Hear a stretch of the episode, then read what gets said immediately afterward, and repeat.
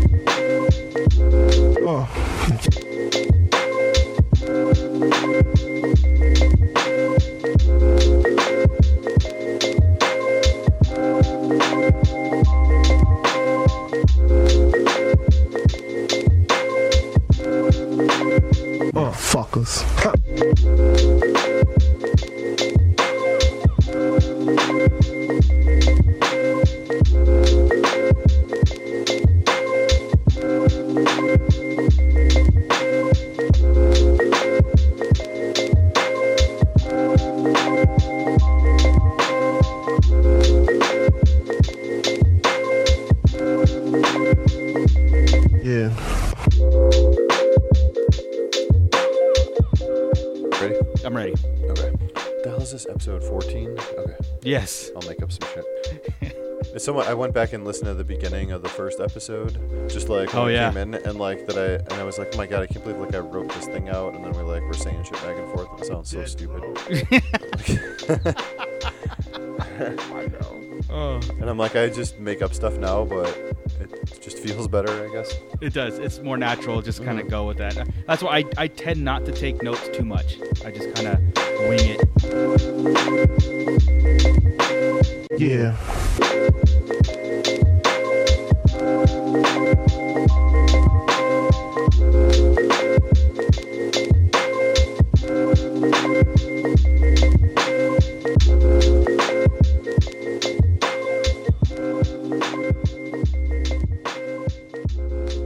Hello, everybody, and thank you for listening to Who Will Survive Horror Podcast. We are back for episode 14 of our movie review style shows. Uh, this is your host, Paul, and with me, as always, is our co host, Marco. What's going on? Hey, how's it going? It's going pretty good. How about you? I'm good, man. Uh, I watched a lot of movies these past couple weeks. Oh, really? Um, yeah, my eyes hurt in a good way though. Well, that's it, good. it's it's always funny like when we do these shows and we find them on Netflix and I go, oh, this this movie's on Netflix or there's something else, and Netflix does an update and they start putting other movies like, for example, um, I was I was uh, searching for a movie and came across Real Genius. They just I guess they added it to it and get and so I had to watch Real Genius. I mean that's one of those things. So now Right, right. I find myself up in the morning at 2 a.m. trying to you know do show research movies. Yeah. because because I'm easily distracted. So yeah, I mean, it's so the most part it's going really good, man. I, I'm I'm good. I'm ready to uh, get into some horror talk again. Yeah, I just- uh, yeah. I, I had a similar thing with uh, not just by stumbling across stuff on Netflix, but just Sure. with, with talking with my son, and uh, you know anyone that kind of follows our show and, and me on social media, I guess you know sees that I take my son out to go see horror movies with me. Yes. he kind of is into stuff, and I realized that like I focus so much on trying to show him you know new horror and some old horror and just kind of like experience a lot of stuff with him for the first time and w- was realizing that like i have been severely slacking off in, in i guess comedy classics in general but Mm, yeah. specifically in like the summer comedy department yeah. and because we were talking about summer horror movies and so then we watched sleepaway camp and we were talking about all these other movies we wanted to watch that revolved around summer horror Right. and I was like, "Hey, what about like just summer movies?" Right. He's like, you know, I've never seen Vacation. I've never seen The Great Outdoors, and I'm like, holy shit, we need to watch. These Yeah, there, it's a whole different world. I'm Yeah. telling you, like when those, when you find those, it's like I'm, I want to watch this movie, but Real Genius is on. I mean, I Yeah, can't yeah. pass that up. I, I'm, I'm here now. I'm, I'm ready now.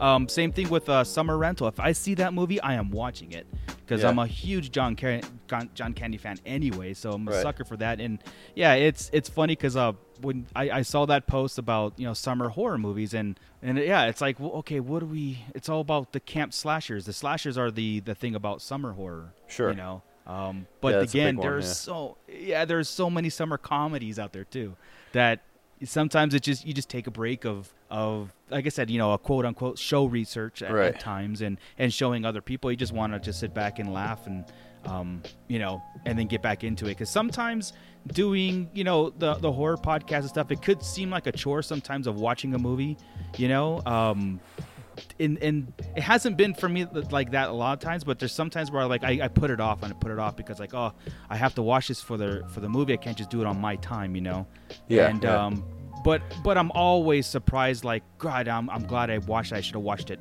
you know the day it came out or two months ago or whatever but Sure. Well, Netflix is uh, poison like that sometimes it's it's also um, it's difficult when you have to watch something more critically as opposed to more fun. You know, like yeah I yeah just sat down and watched The Great Outdoors with him, yes and like I didn't have to take notes. I didn't have to think critically about like Right. plot points or anything. So it's like oh, I'm just enjoying this movie. This is cool. and, and then you could get the sound bites in your head with your son like you know Big Bear chase Yeah, yeah, Big Bear chase me yeah.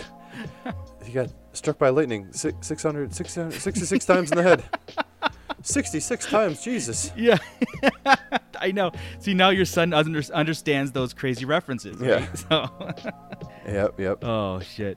And we even had a dead guy in that movie because there was the fucking the guy who's like hundred something birthday, and he, Oh, he died in the car on the way over, and he's like, ah, you shouldn't have the girls kissing uh like kissing on him stuff.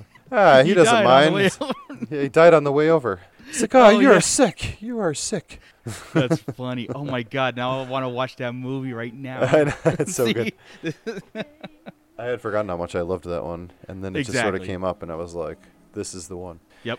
Uh, cool. So, besides that, we have also been watching a few different genres of movies. So, Yes. the uh, this this episode here is going to be uh, sort of a three movie, but three genre movie, three movie genre episode, Mm-hmm. and we were kind of, I think we sort of kicked around this idea before of doing something like this. Yes. And it, it always goes back to like, do you do three movies of the same genre and compare them? Do you do three different types? You know, how do you tackle something like Right. this? And I think instead of just really trying to compare and say like, well, what do we like better? It was more like just looking at the the modern, I guess you know, mm-hmm. in the past 18 years since 2000, Yeah. we were really focusing on. But all these were much newer that we watched, and just what has come out in both, or well, all three: the the zombie genre, the ghost slash haunting genre, and the creature slash monster genre Yes. and I think you know there was a lot to kind of pick and choose from. But then when we were talking before we started this officially, we, we had kind of said that there's also a lot of stuff that I think both you and I hadn't really seen, Yeah. and it was hard to find hidden gems. Which I, I think the idea that we came up with was that you know if stuff wasn't heard of back then, it probably was just because it wasn't that good or or yeah. you know nobody liked it or whatever so Yeah, I think I, I may mention to the you know when the 2000s came into play, uh, especially the early 2000s. To me, I, I just don't remember any horror movies back then because I don't think in my mind there was anything that stood out. There, I Right. mean, we had back in the early 2000s we had the Lord of the Rings, the Matrix, Harry Potter, Star Wars, all of the you know like these. It's almost like how we're living now, right, with the mm-hmm. Marvel movies and Star Wars and all that stuff. It's like everything got put in a back burner where I didn't go search them out because I was so interested in, I guess, the mainstream pop culture movies that were out at the time, and it so nothing really stand stood out, and mm-hmm. especially making a list like when we were kind of throwing out ideas for this show on those three genres, I was like really going, you know what? I've heard so much about this movie, I want to watch it, and in here I put it down, you know, everything like that, and I go, wow, there's so much to pick from in the past five years, like now. Than there was in the entire of 2000s already, almost. Yeah, yeah. So, the three movies that we decided on covering um, is going to be the movie Splinter from 2008. Mhm. Uh, again, with these years, I don't know. It's just what it says on IMDb. So Ye- if, exactly. if I'm not correct, exactly. then I'm sorry. uh, what's the other one? Oh, Veronica from 2018. I already forgot what movie it is. and The Girl with All the Gifts from 2017 right.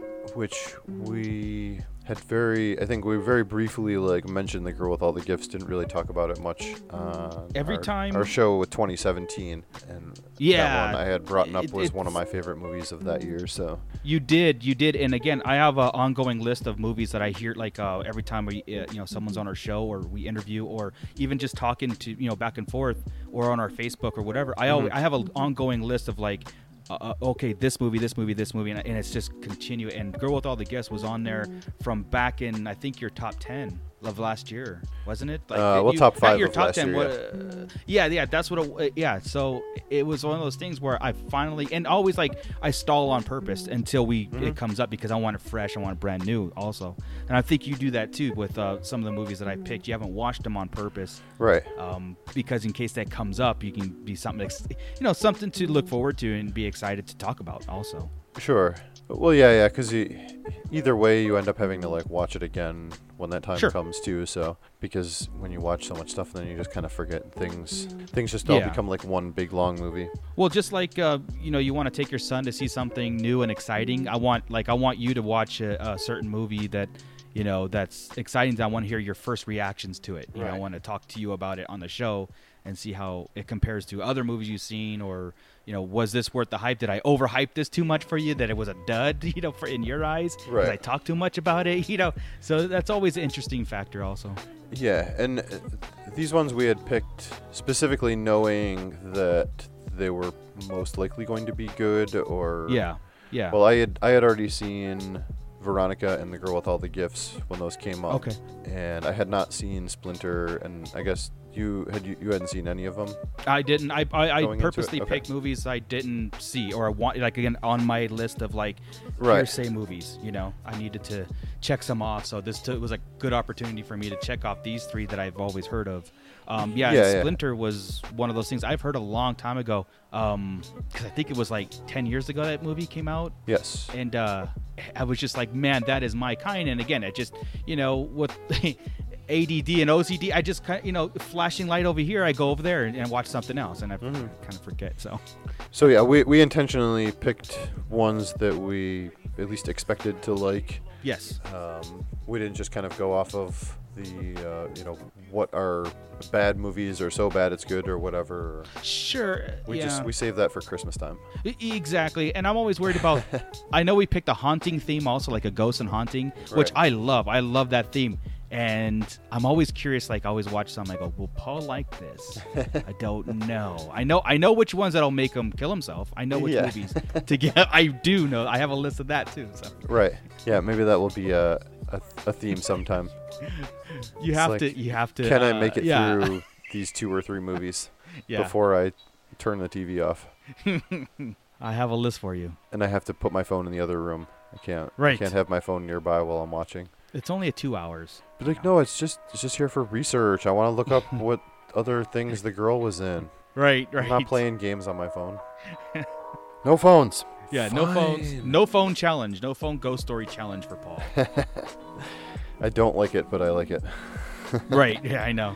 I know. I, me, it's hard to do that, right? I don't know if there, if you can come up with a subject on on like he likes everything. I don't know what I can get him to not. Yeah, I'll have to think about it.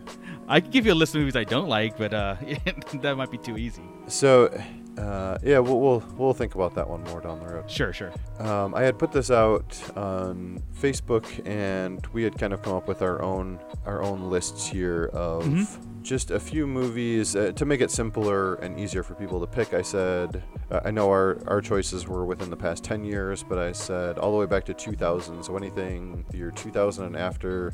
What are your favorite creature, zombie, and ghost movie? And so Yes. we had picked out some of ours, and we got some feedback some from some people. But I think we'll go through ours, and then we'll you know read back from uh, a bunch of Yeah. people that responded on Facebook, which we very greatly appreciate. Yeah, absolutely. I love you know watching or, or seeing feedback of any source. It just feels like you know we're talking to each other. Right, right. So our our review order is going. We're going to review uh, first Split, and then Veronica, and then Girl with All the Gifts. So I guess if you're listening and you only want to hear us talk about one of those movies and not one of the others, then you can turn it off when we're done talking about that one. There you go. There you go. Which does come in handy if you haven't seen the movies, I guess. But sure. I should be better about time stamping, but I don't.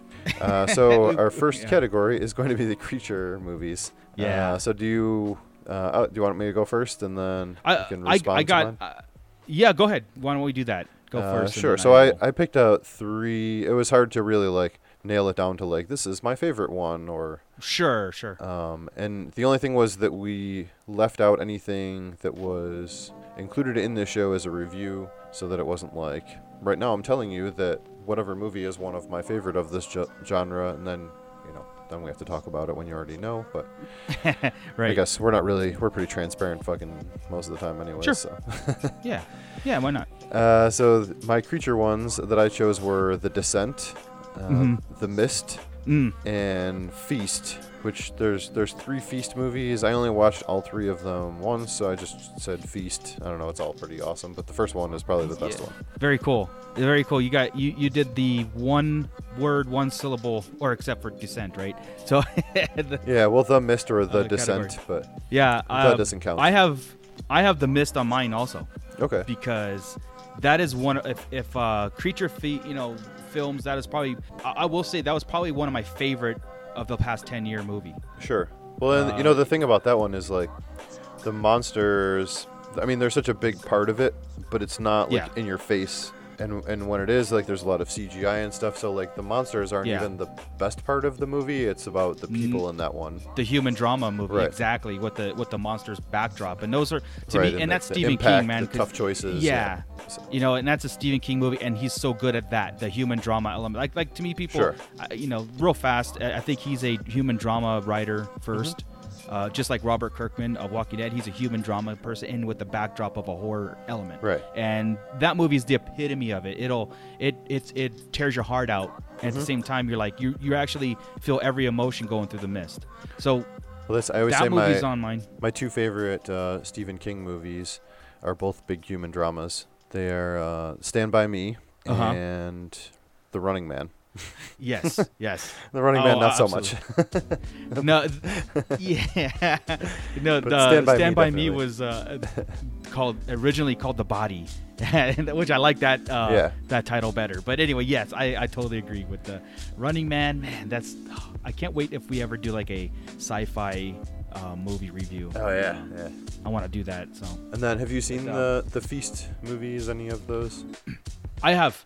Okay. I have only seen the first one, honestly. I Yeah. um well, and that's kind of the opposite, where it's much more like the monster is in your face and you see them, and the, Yeah. they're ripping motherfuckers apart, and it's, it's Exactly, crazy and it's the- gory, and yeah. it's kind of the antithesis of the others. So, Oh yeah. well, No, the, no, the, it- the Descent is like kind of a good mixture of both of those things. I feel like. Yeah, I and I haven't seen the Descent, and I'm I that's on my list, my hearsay list, right? Mm-hmm. My wherever I keep see, hearing this list come up because I heard that is actually really good. you Yeah, know? that's pretty like, cool. Uh, yeah, and it's one of those things I'm just waiting for that right moment to watch it. Right. But uh, Perfect. so yeah, The Mist is on my list. Um, I have Don't Be Afraid of the Dark, which was a Guillermo del Toro movie. Um, came out in 2010.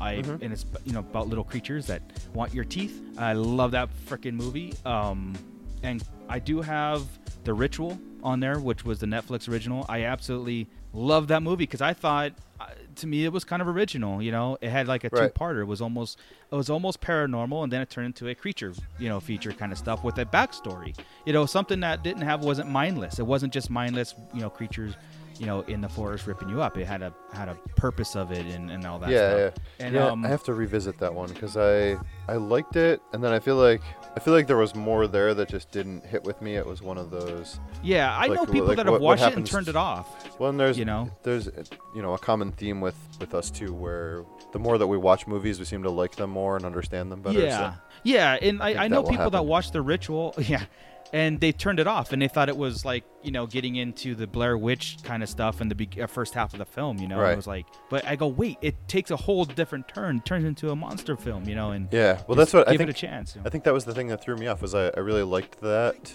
first half part, Hmm. and then it takes the twist, and then all of a sudden it's like it's like a full 180, and I was like, wait, what the fuck? Like, yeah, I like the other stuff. Go back to doing that thing. So, yeah, yeah, yeah. I hear you on that. and I, I. I think if I just accept the fact that it's going to do that, and then just really try and embrace both parts of it, I'll like it a lot more. Yeah, and it, you know, again, not getting into the ritual because I'm sure that we can get deep into that, but it's like it's that second half that explains the first, and, and it's the Mm-hmm. tool, the the you know psychology or the uh, psychosis, I guess, or Right. something that the monster gives you these nightmarish uh, visions and all that stuff, but uh, to use you. But uh, it was great. I, I like that. And then a couple honorable mentions to me was Cloverfield, was a great monster movie, Right. and uh, A Quiet Place from this year, and uh, Yeah, yeah. I thought that Quiet Place was refreshingly awesome. Yeah, you know? definitely different.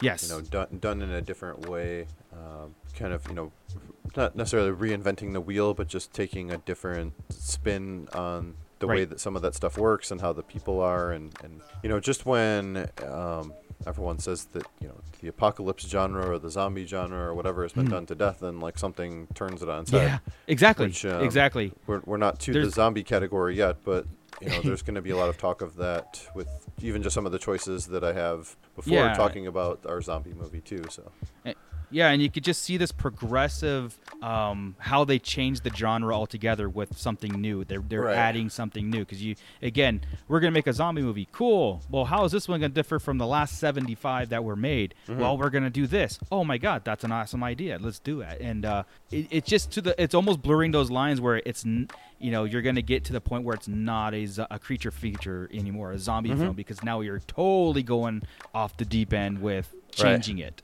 then it, all of a sudden you have a new genre of film or Yeah. a, a, a type of movie. But yeah, so I know a couple of mine were like brand new, and I was again I was trying to. I'm sure there's a lot out there, and honestly, like like you know, if I really had like a list of every movie that I've seen since 2000, the creature I'm one sure was, I'd- was fairly tough Yeah. too. Like I had a hard time finding stuff that I had seen and that was also awesome. Um, one that I did. yeah, I did watch, but I need to like watch it again because it's kind of long and like there's a lot of shit that happens. But I thought was really awesome too was um, the host, which I Mhm, I watched it just the other day before um, when I like basically I had made this list and then I watched that. And Yeah. like, well, I don't know that. I mean, it's it's up there for sure with with those movies. Yeah. Um, what was the other one? Oh, Troll Hunter, which I know I had brought up before, which I want to see, but I haven't actually watched that one. It's supposed to be pretty awesome. same awesome. thing, same same thing. Yeah, Uh, so our next category here would be Ghost, which Mhm. was a little tougher for me because I haven't seen almost any of the big tentpole Ghost things. Like I haven't seen any of the Conjuring stuff, or right, right. uh, but I have seen some. So I have uh, my. F- I would have to say my favorite two are We Are Still Here hmm and It Follows, which I think that's a ghost. Yeah. I assume it's sort of a Yeah, not really explained. demon. I saw that come up yeah. as like creature. I saw that come up as ghost. I'm like, fuck it, it's a ghost movie. Exactly and i have i have one on my my list too that's kind of like where oh, I, I think it leans towards more of the haunting demon paranormal mm-hmm. ghost thing versus a creature right Right. so yeah yeah no I, I accept that as a as a haunting or demon possession movie sort of i mean anything that's supernatural Yeah. is considers this category you know And we are we are Um, still here is a great haunted house type of thing. yeah i, I haven't seen that one Okay, yeah, that's a good one. so again i have my list of, of uh, keeps growing And then my uh, third one, something I just saw, and I really actually was was pretty surprised, and I had not even completely thought of it until somebody else from the feedback here had mentioned this as well. But I'm gonna Mhm. steal it and then give him credit later. Yeah. And that is a movie called Hell House LLC. Uh, I think Hell it was House just from like last year, and last year or the year before that it came out, and it's um, It's a pretty cool movie. It's like this found footage movie where it's uh, a company that they go around and make like haunted houses out of old abandoned houses in different locations or like a pop-up Okay. haunted house place. And so they find this location which they document the whole setting up process and whatever and there's some fucking crazy shit in the basement that does some stuff that sets off some things and like the whole Yeah. thing is set from the point of view of like a few years after this tragedy happened at this haunted house and then it's kind of told in reverse from like the beginning of documenting like you see Gotcha. you know there was a tragedy here and then they go back and show through that so i don't know it's, it's, it was just really unexpectedly good for what it presented hmm. itself as Okay. and was pretty effective and then had some some genuinely like good tense stuff and then i think with found footage stuff it's easy to play up the tension a little bit too Yes. in those oh, type yeah. of situations so They still work. Uh, to this day, I'm not bored of uh, found footage films. I really not. I'm. Mm-hmm. I actually don't mind them as much as other Yeah, uh, yeah. type of stuff. They could definitely movies, work. You know. Sure. Sure. uh so Mm. what did what did you have first? Sure. Um, my my number one um was uh, Drag Me to Hell, and I Okay. Mm-hmm. know this is on my top ten list, and and Drag Me to Hell is you know it's like that like that. Uh, demon possession, uh, haunting kind of stuff, and it, but it's it's Sam Raimi at its absolute best. Like this is the type of movie I go, Paul. If this is a high octane um, ghost story, I it's kind of a ghost story, I guess. You know, um, it's got elements of it, but it's Right. more of the de- demon chasing you, demon pos- you know possession kind of stuff. But it's again, it's it's Sam Raimi um, on on Eleven. You know what I mean? This movie has it all, and it's great. Um, that and Exorcism of Emily Rose is one of my what like surprisingly favorite uh, haunting movies or or possession movies. Of the- that's of uh the- that's one of mr watson's favorites too yeah, it and it's just again, it's surprisingly done because again, it takes that you know, it's almost like we've seen The Exorcist and we've seen the events of it. Now here's the Exorcism of Emily Rose, which is the aftermath. We know she's dead from the very beginning, and here's how she died and all these, and it's the trial. It's like uh, you know, a few good men meet exorcists. You know, it's like the trial movie of a priest. You know, uh, letting a girl die because of the demon, you know, the exorcism stuff. So it's just, it's just cool. Yeah, yeah. and uh, and Paranormal Activity, I I don't care how mainstream it got. That movie's it rocked. It when it came out, it was great. right Um, uh, that was one of the movies where I was like, okay, the lights stayed on a little extra longer at night when I came home from that movie. And yes, I I fell into like because you know people it was the hype movie right at, at that time. Uh, I forget what year it came out, but at that time it was like, oh my god, just audiences are going nuts, blah blah. So I went and saw it, and I'm like, this is fucked up. This is good. I like it. Um, I have seen every single one past it, and every, and of course, it's gone completely downhill. But it's that point now where me and my son make fun of it. Every time a paranormal activity movie comes out, we watch it and just kind of like cringe and have fun with it. And it got to that point, but the first one is still it still hits. I think. Okay. Um, and then another one is kind of like a, a older one, and it's I think I mentioned to you before. Um, and it's kind of again, this is kind of a gray. This isn't your typical slow burn haunting movies. You know, um, is Thirteen Ghosts the remake? Um, okay it came out in like I think 2000, 2001 or something like that. I it, it was just one of the the to me the start of showing real gore or real you know the special effects were awesome in this movie. Okay. It wasn't just it wasn't uh you know jump scare jump scare. It actually had again it had a story to it and it was more faster pace. So these are like type like the like the high octane ghost stories that I would recommend to you to watch. You know, um, and then there's other movies like Winchester that I would you know if you want to burn your eyes out. Here's here's a movie Paul would kill himself with Winchester top of the, you know, I liked it, but I know Paul would hate it. yeah isn't know. it isn't it also sort of a period piece and a ghost It movie? is. oh god that's It like is. two it's like a double whammy It is, man. It is like one of those things. I'm sitting there watching and going, Paul would hate this, and he would hate me forever if he if I made him watch this movie. But I'm gonna have to make him watch this movie. I don't even Oh. like watching movies where people tuck their shirts in. Especially not dress up in old timey clothes. right. this has it all. Yeah. It has it all for you. But yeah, so I mean those are my ghost stories and more or less they're demon possessed movies. Um except for Paranormal Activity would be like the only one that I could sit on this on this list. It's real short list. I mean we if we had time we'd we'd explore so many. There's so many other movies um that I like that are not post 2000 if we went back then of course there's that's when the list opens up as far as haunting movies because that's to me the 80s and 90s some 90s, uh, 60s and 70s movies. There's some real good ghost stories. Yeah, I haven't seen any of those ones that you recommended, so I'll have to check those out. Yeah, yeah. Except I, I don't think that I saw Paranormal Activity, but I think I know enough to know that I probably wouldn't like it.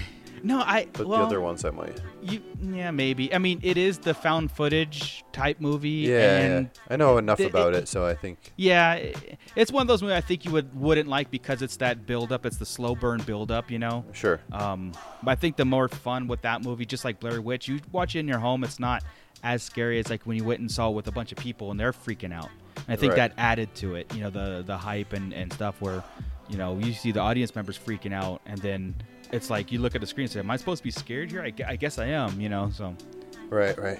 Uh, all right. So now the fun category yes, is the zombie category. Um, this one actually has been doing pretty well, and there was a bunch of stuff. Not necessarily all stuff that I would say were like my favorites, but there was a bunch of stuff Mm. that wasn't even my favorite that was just like still good, and there's a bunch of stuff that I haven't seen that I want to see. yes, So- absolutely. I think to to me, like, I'm not usually as much of a a zomcom fan of Right, of but they're so fun. that style, and like some of them I like, Yeah. but some of them I don't. I don't know. It's weird, but yeah, yeah, yeah. um, I prefer more serious-ish ones, I guess. Mm-hmm. Uh, so all right, well my I picked three that were ones that I really loved, and again, this is like such a they're all like sort of turned on the turned on their head, and they're different types of things, and the zombies are always different. Uh, so we have my favorite zombie movie, which also made my top ten movies.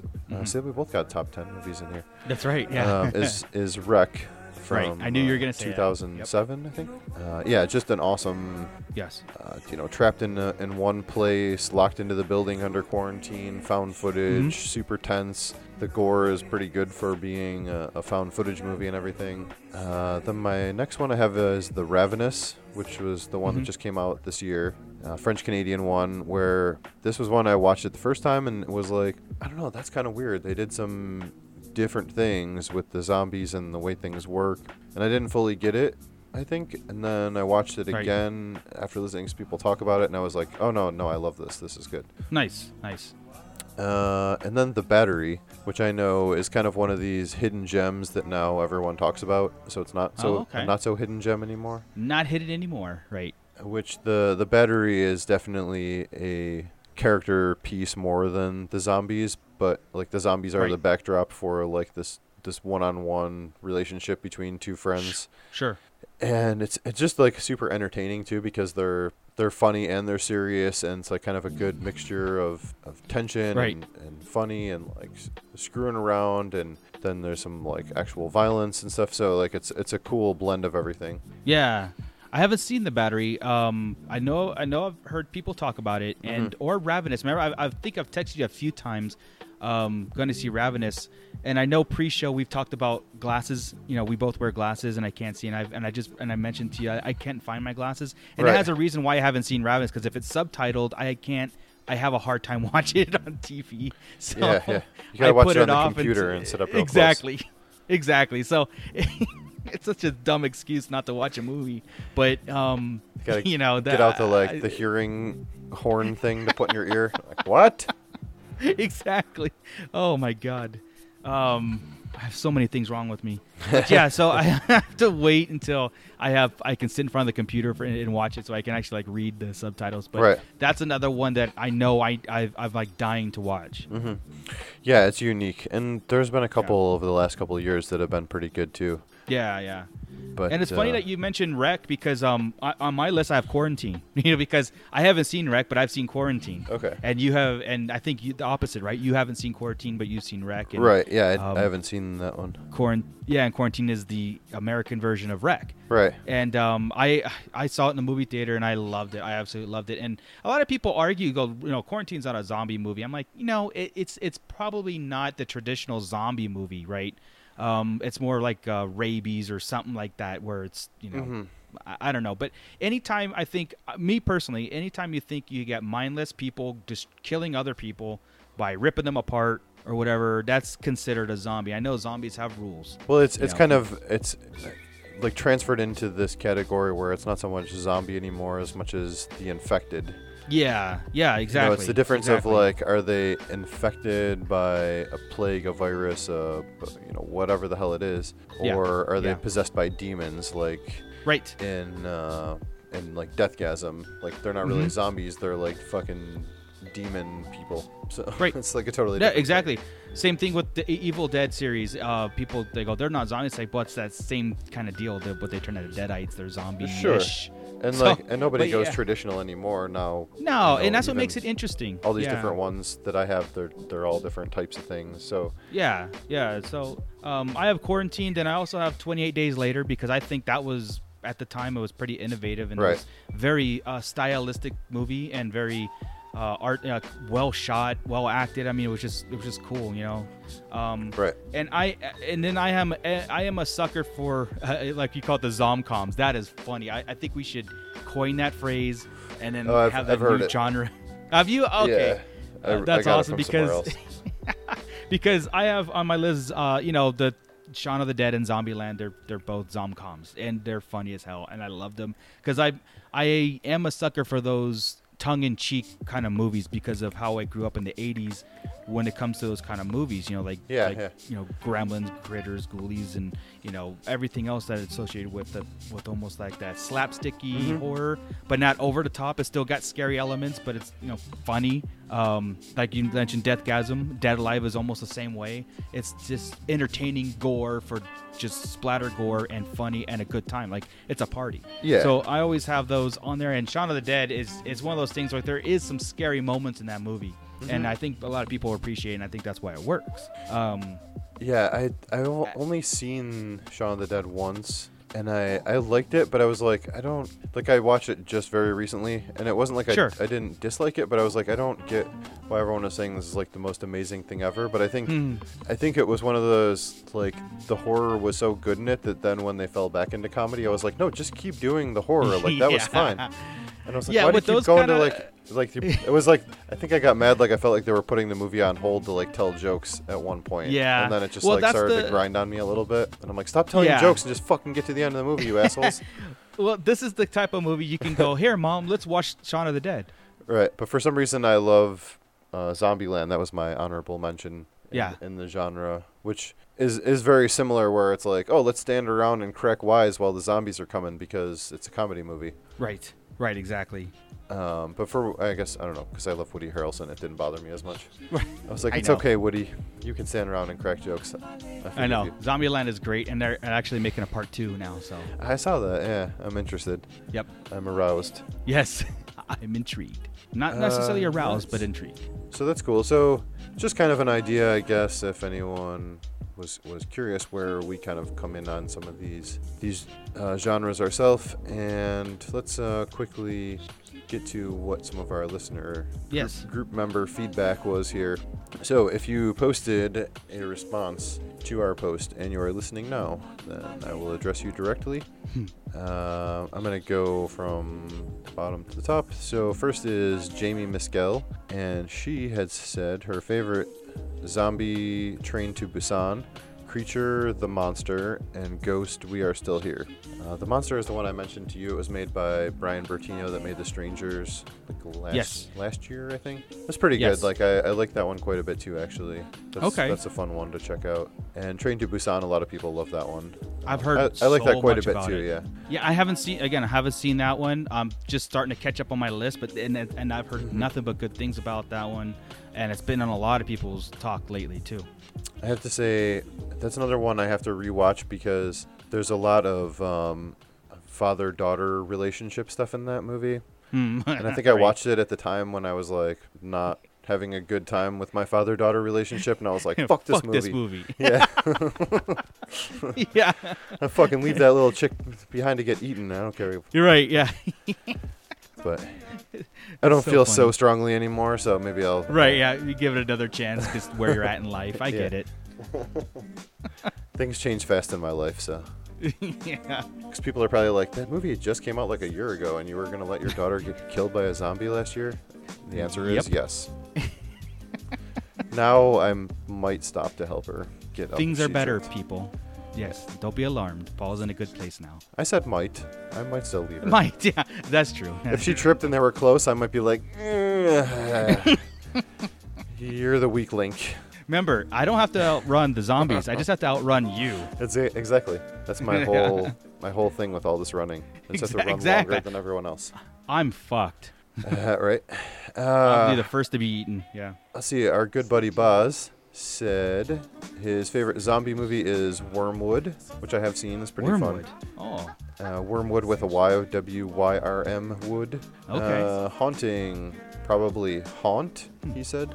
Mm, I don't know what Haunt is. Must be good if he likes it. yeah. Of course, I'll, I'll take his word for it. His favorite creature, he said, perhaps spoilers, but you already mentioned it, was the ritual. Yes. Good. So there you go. You guys can go talk about that together. That's right. That's right. Yeah. Yes. Uh, I agree. And then our pal Darren Wilson. Oh, this is where I got the Ghost Hell, Hell House LLC or Lake Mungo, he says. And that's where Okay. I got reminded of Hell House LLC. For zombie movies, he said it's hard for me to pick between Rec, Train to Busan, and The Battery. Hey, cool. And for creatures, he said The Host, which I had mentioned that I, I Mhm. just watched after seeing that mentioned. And was like, oh man, I've never seen that. So, yeah, that's a pretty awesome one too. Another one with subtitles, so you're gonna have a lot to Yeah. watch once you find your glasses. Either that or just get my computer and just sit there. Yeah. uh, right. Andrew Huff said The Descent for Creature movie. Mm-hmm. Uh, he said the first Insidious movie for Ghost, and Okay. uh, the Dawn of the Dead remake, and Dark Water. I'm not sure what Dark Water. I probably should have looked that up. Yeah, I, I've heard a lot of people like the Dawn of the Dead remake. Um, I'm I don't I didn't like it. I didn't like the remake. Um, not Yeah, saying it I've was bad. It's it, just so. yeah, it was just I don't know, too Hollywoody. Right. Um, Yeah, I'd have to watch that again, but Yeah. I can see why people would like that type, and then I could also see why people wouldn't like that type of movie. Sure, They're sure, more sure. like a, um, it's it's kind of like with um, not that I'm comparing this movie directly to it, but just another one that was like a bigger movie, uh, the Brad Pitt one, World War Z. Oh, Like I know they're they're very Uh, different types of movies, but they're still I read the kind book of Hollywood zombie movies. Yeah, I read the book before. Book is great, and the the movie the movie was okay. Right. It was okay. It, uh, yeah, I don't know. It, again, it's hard because when you throw Brad Pitt in there, you just it, to me it spoils some of the mystery of a horror movie when you have big names in it because now it's like yeah, yeah, yeah. well, you know what they act like. I don't know. It, it's it's a it's a weird thing, right? It's like um Because you know Brad Pitt's not going to die unless he's in Deadpool too. Spoiler. yeah, right, exactly. yeah, fun. there's that. Um, even if he, even if he, it's not even that notion. It's just like they're selling the movie on big names. I don't know. I, it's a weird, it's a weird kind of convoluted way of looking at movies because you know, a Yeah. movie could be good, you know, and um, gonna- sometimes like I'm gonna have to watch that one though. I I know um, Rich said that it was one of his favorites too. World War Z, right? Yeah, Um, it was okay. It was okay. oh no no, Rich said that uh, Dawn of the Dead was Oh, the the remake. Yeah. was one of his uh, favorite movies for Halloween time or something. I think he picked. Yes, and I think, uh, w- like I said, with re- me with remakes, um, especially with, with like Dawn of the Dead and um, you know the uh, well, not necessarily Crazies because Crazy is actually a pretty good remake. But when they remake movies, I'm like sitting there going, no, why don't you just show your children the original and make something completely new? Yeah, you know, like we don't have to remake Dawn of the Dead. Right right. Just show them the original. And then I looked up. I believe Dark Water is a ghost movie. okay, So that was from Andrew. Very cool. Uh, let's see. Okay, sorry. Uh, Richard Glenn Schmidt said favorite zombie movie Planet Terror. This is funny. I'll have to kind of read some of the comments. Oh. I Uh, I uh, I Planet Terror, hell that. yeah. I've never seen Oh that. hell yeah! It's it's it's funny. It's gross. It's Nice. you know yeah. He said ghost movie. I am the pretty thing that lives in the house. Hmm.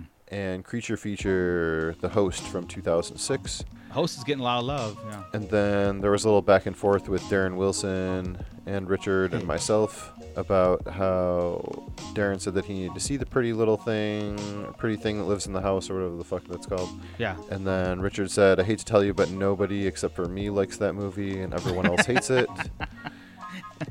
And then Um, I, I said that I had heard enough about the Pretty Little Thing. Pretty. I don't know what the fuck I'm saying. Right. Uh, whatever that movie is. Sorry. I had heard enough about it to know that I probably wouldn't like it, so I didn't watch it. right. And then Richard told me that he will literally and figuratively shit myself if anyone here says that they like it. So then I told him I'm going to try to find someone that does like it just to make him have to shit his pants. Well, So if anyone I- does, then send a message to Richard Glenn Schmidt telling him you like it and Yes. you want pictures that he shit his pants. exactly, because hey, that's dangerous ground here. I like everything. so here's like, send it to Marco. He likes everything. well, there you go. there, challenge accepted. That's right.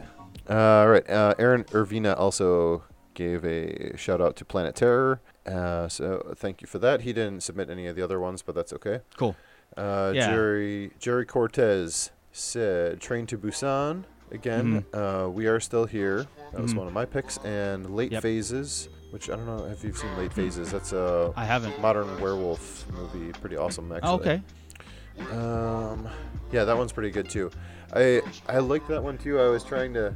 I always like get weird with the creature thing. It's like what's a creature and what's an animal and what's like a Oh, different kind of monster and Right. you know right. like if you start including like giant sharks and giant crocodiles, it's like yeah. uh, Uh, remember, I always said yeah, like we've talked about that before. I know. Yeah, exactly. Something that you walk outside you would never ever see. To me, is a good creature feature uh, or a film. Yes. uh, Versus a, a- like a giant crocodile or or something like that. Yeah, A- yeah. Anaconda. You know. But yeah, Late Phases is fucking awesome. Though. That's a great. Cool. Uh, again, another another movie to add to my list. I think that this is on honestly Netflix, one too. of the reasons why I love doing this podcast is because you just have you know such a community that knows or have seen things that you can Mm-hmm. just take recommendations and just have fun exploring that. Like you know, I'm gonna sit and watch this, or if it comes up on like a a, vi- a video on demand, it's like, oh, I heard about this movie, I want to watch it. So much yeah, yeah. appreciated. Uh, all right, uh, two more. We have uh, Sarah Elizabeth said 28 days later. Mm-hmm. Yes. She said Grave Encounters, uh, Yes. which I've never seen that, and A Quiet Place for her monster Yeah. choice too. Very so. cool.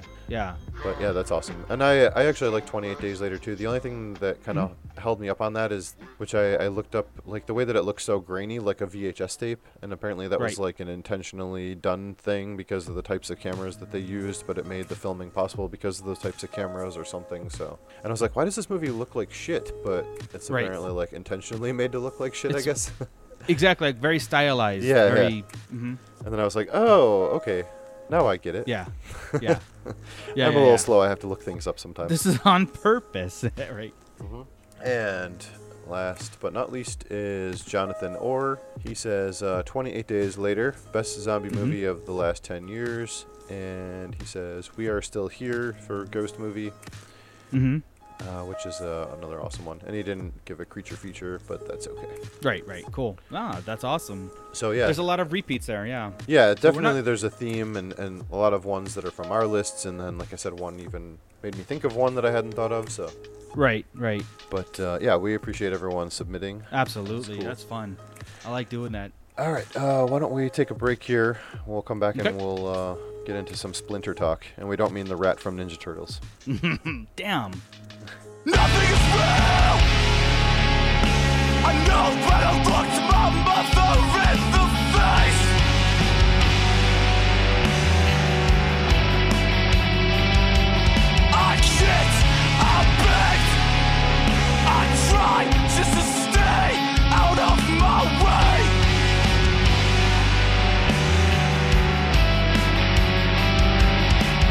But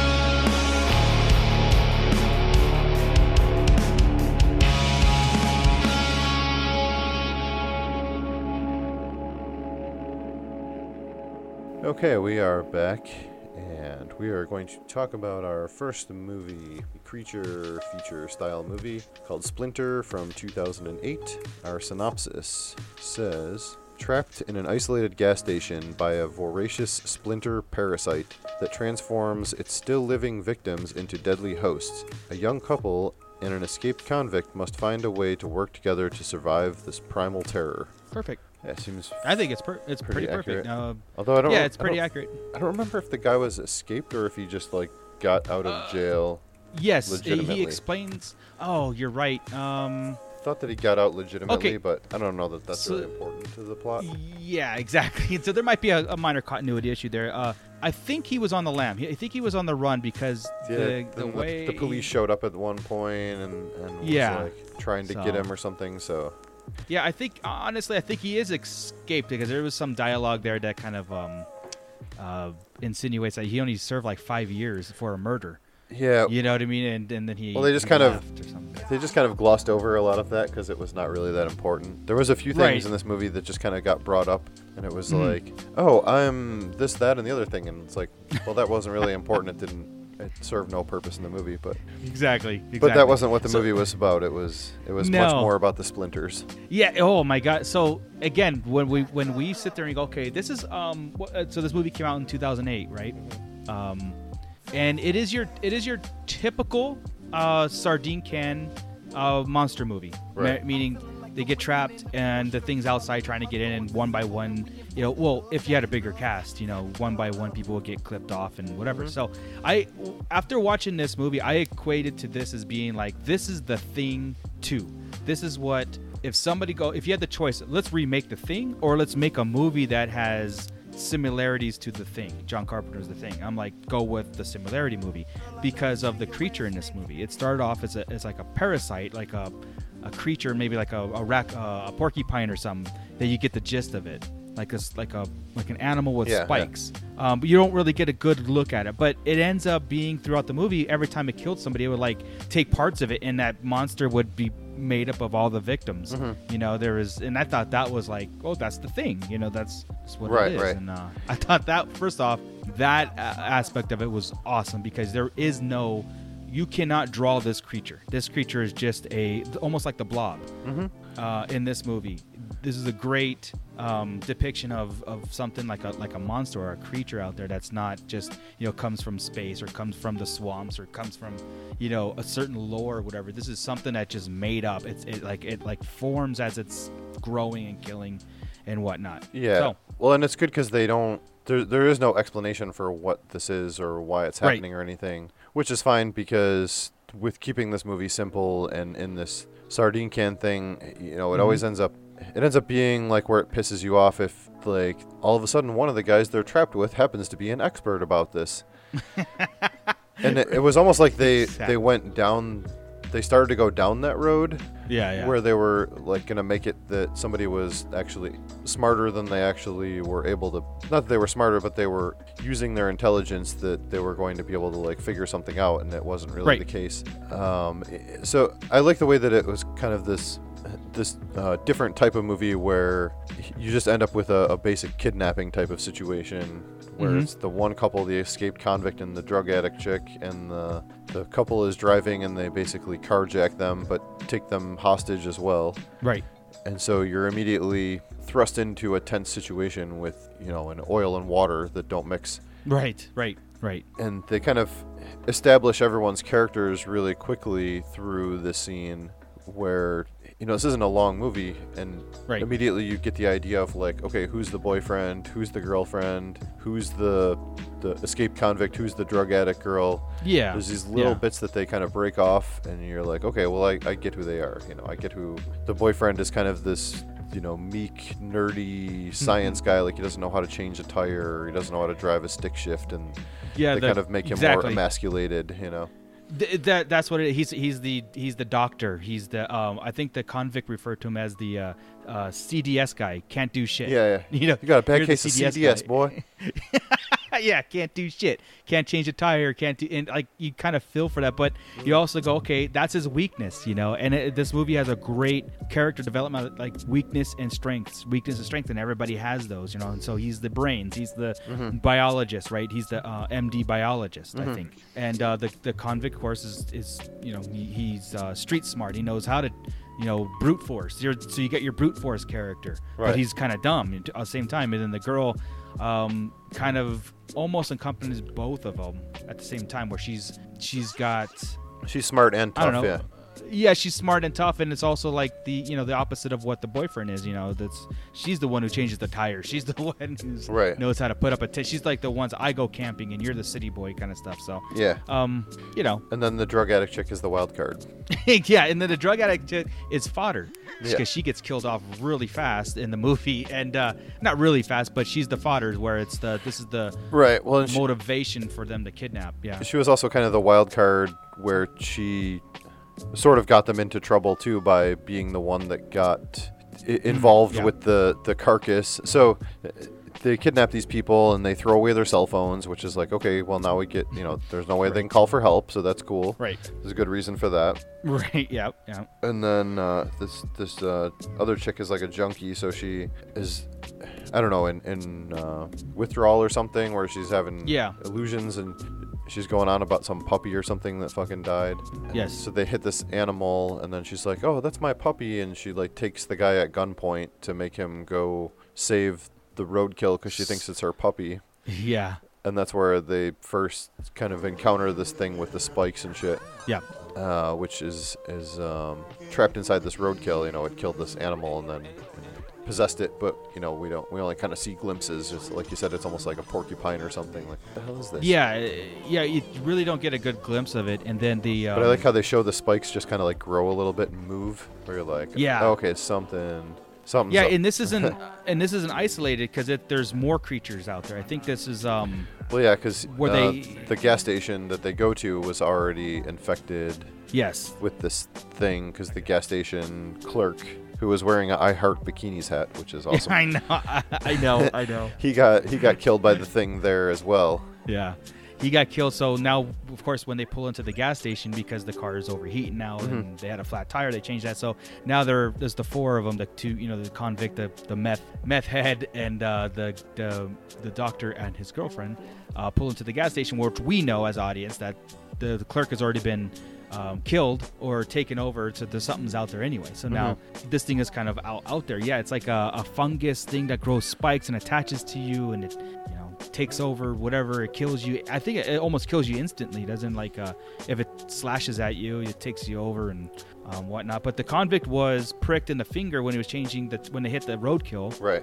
um, by one of the spikes and one of the spikes went in his finger. So you're like okay well that guy's gonna be you know trouble later You're right. That's gonna come Which- up again, yeah which it yeah. definitely does. well, it uh, definitely does you know So Um, the, the you know the whole thing it's it's not very long, but this this first act where it gets to them going to the gas station, they have this blowout with the tire. It also punctures their antifreeze. They have to stop at the nearest Mm-hmm. gas station. yeah Of course, they have hostages, so it's it's this whole fucked up thing. Like, how do you deal with this whole thing? They're taking them hostage and whatever. But then once they get to the gas station, that's where all hell really breaks loose for everyone. yeah And the spikes start flying, and the bodies start piling up, and the blood and guts and body parts are getting ripped off, and skin's getting peeled off. yeah And uh, the the one thing So good. that this movie definitely has going for it is that it, it has a lot of of gore and like body horror and hmm and sick shit like that, which it really, you know, if you're gonna make this kind of movie, you have to have that. Like, you can't yes. ramp up to this climax and then it's just a whimper. You know, it's got to really, right. It's got to right. hit and it did um oh, absolutely. And it did um the the movie did do uh to a practical and cg the cg with the showing the Mm-hmm. when it zoomed in and the spikes and stuff like that and the practical effects. Again there's a monster in this film but there's not really a clear picture. Like no you can't sit there and, and describe it. It's just made up of all the victims. Like you know there's the head of one the body of another arm of this and Right. and whatever. And, and it slams itself which which is really cool. Is like throughout this thing, it haunts the people inside because it's trying to get inside, right? Right. Just slamming itself through the door, and you get a glimpse of a head of the girlfriend that the first victim or the second victim of the film with the, the meth head was killed, and it and it has consumed her body, and it was slamming her head against the, I know. the glass doors, and I was like, and you get these little glimpses, and I was like, man, that's that's great. And again, as they're they're talking, they're come up with a plan. You just hear this slamming in the background. It's I know, just it's so brutal. continuously, Yeah. yeah, and it's just like you're sitting there going, God, that's this is what it means to have to be in a creature movie. You know what I mean? Mm-hmm. A monster movie, and uh, the sound effect, everything was so good, and uh, yeah, so in. So yeah, it's it's your typical, you know, how do we do this? How do we beat it? And then the biology guy comes up with a plan, like okay, he he discovers that, or they discover that, um, where they take a note right from the Blob, the movie The Blob, is Mm-hmm. that this creature, this this fungus or whatever it takes over, they find out that it is it's heat sensitive, so it goes after the hottest sensory. Um, so they figure, just like the Blob, you know, cold is its weakness. Um, so that was, I wonder if that's a page ripped out of it, you know, whatever. Uh, cold it makes you invisible because it's always going after the hottest heat source, and um, and this is pretty much how they trick it, I guess, in a way, um, to defeat the the thing or get away. Yeah, yeah. Well, They try or- a few or- things because they were they they um were trying to trick it by like making out their heat, and then they were gonna like start a fire. Right. But then they decided that that probably wasn't a good idea to start the building on fire while they were stuck they're trapped inside. Yeah, it's uh, Um, makes sense, you know. They were like throwing fireworks out the window Mm-hmm. to try and distract it. But yeah, then like the guy tried to make himself super cold and then run out to get the police car, which Yeah, so the we had mentioned earlier the when the cop shows up that's looking for this guy and they're locked inside and, and you know she won't get back in the car and they're trying to warn her Right. and the monster just ends up like dropping down from the roof of the gas station Yeah. and ripping this this female Ripping cop right in half, half, yeah. great. eh, I love when blood is almost black. yeah yeah right? Like like the blood is like real dirty and black. It's not bright Mm-hmm. red. It's not. Uh, it's just it just makes it that gritty, just kind of like gross. I'm sure it smells like. Oh, eh, you know what I mean? It really puts like you as a viewer like in this in this uh, a sensory overload when you see stuff like that, Mm-hmm. where it's almost out of the ordinary. And uh, that's again like with the practical effects, it's it's great in how gritty this movie is. Well, yeah, it was it was well done, and the one Mm-hmm. thing that kind of it, it didn't like off put me so much, but I- I think it's like it's obviously intentionally done, but the way that Sure. when we see this creature, the the camera gets really like frenetic and very like yes. almost shaky to a point sometimes. Yeah. Yeah, yeah, yeah. And you're yeah. like, God It's damn like it! Would the- you just hold it still so I could see what the fuck is happening? It's like the camera was attached to its back and just let it roll, just rolling Right. around on the ground. Yeah, it was very jumpy, very. Again, that was that would have been one of my complaints about it. Like I I, I get it to a uh, to a point, but Right. at the same time, I'm trying to get a sense of what is after them, what is what's going on. Like you'll Yeah, see an yeah. arm, and you'll see hair and a face, but like like really blurred, like really jump uh jump camera Right, I don't know the expression, but uh, it, it kind of gets annoying because it's every time. Well, yeah, and I You know.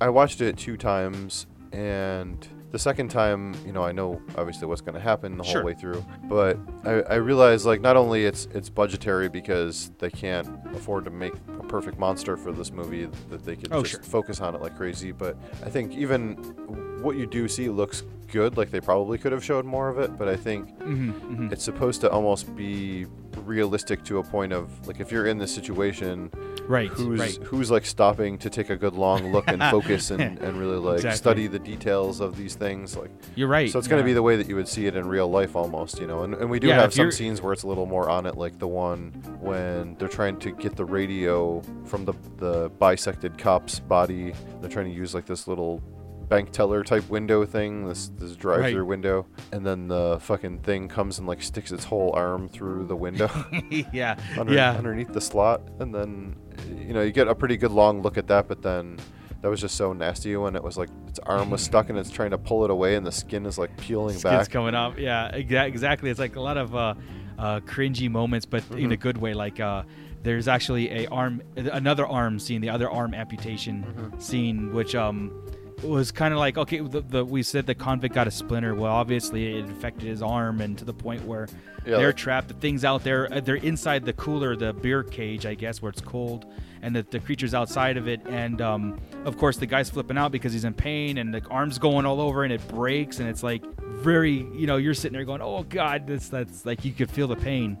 Um Yeah, the, and they end up cutting it off. But i always it always baffles me why do they never cut the arm off or an appendage at the joint where you can cut the skin and pull it where they cut like right on his bicep right into that bone know, where it's like, like, it won't break, it won't cut through the bone. So then they have to take and like Yeah. smash his bone with a rock to break the rest of his oh arm. my god they couldn't just cut his Yeah. shoulder and just yank the arm off i mean i don't know how hard it is i've never done it so I feel don't- like that was done intentionally. He was like, the well, shock value of smashing cou- his arm yeah well, yeah. Plus, plus, you know, kind of fuck that guy. Like he hit his girl, he pistol whipped Exactly. his girlfriend, he kidnapped him. Yeah, yeah, yeah. At that point, uh, yeah, at that point, you know, he was the asshole of the of the show. He was like, "No, dude, I, I, I took biology. I, I know science. You got to cut it off right in the middle of the bicep. Trust me. This is the only way." yeah, Exactly, yeah. I- I, I cut it with a box cutter, and then I smash your bone in half with the fucking cinder block. That's the only way to do it. oh my god. Trust me. Yeah, trust me, that's the only way. There's there's don't forget joints. It's actually harder to uh, separate two joints than Yeah. it is you know, bone. he probably did it on purpose. I, I, yeah, you kind of think about that too because it's like, okay, guys, uh, I'm sitting there viewing it. The first thing I do is like, why don't you just cut above? If the infection is above the elbow, then you cut, you know, the next limb or the the next. but anyway, Yeah. anyway, that that was kind of entertaining, and like I said, that that was the moment. I think to me, sometimes when they show that kind of scene, that's the you know where when we talk about movies, you know, certain movies will go, oh, there's that scene, you know, that scene that you couldn't watch, you can't, you have to look away, and I think that's what they were trying to go for. Yeah. Oh, it, that it definitely was pretty rough. Yeah, because evident, like all in all, that it didn't mean anything with the story moving forward. The guy still died at the end. He wasn't a hero. He didn't do, you know what I mean? Like Right, it right. didn't.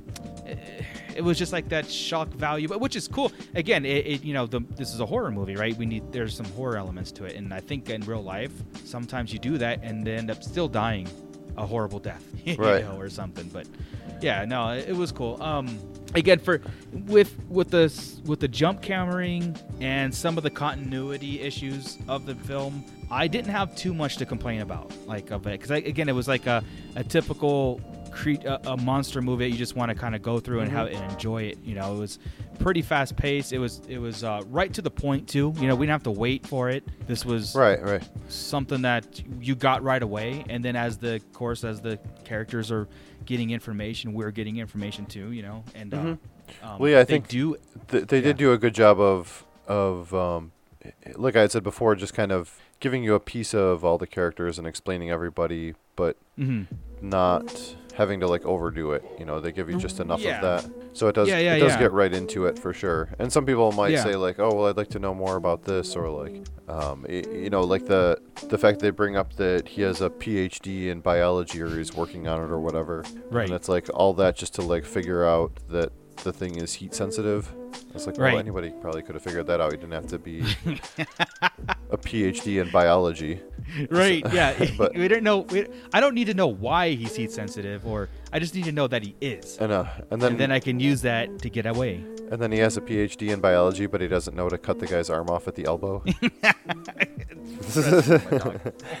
but yeah, that's just like dumb, you know, movie continuity stuff. So exactly exactly remember he was he was a student and he was in training he was Sorry. uh yeah a resident that's what he said Mm-hmm. she says you know because when they said you're a doctor like, i'm a resident oh okay so you don't know they haven't gotten to that chapter yet yeah, of, yeah.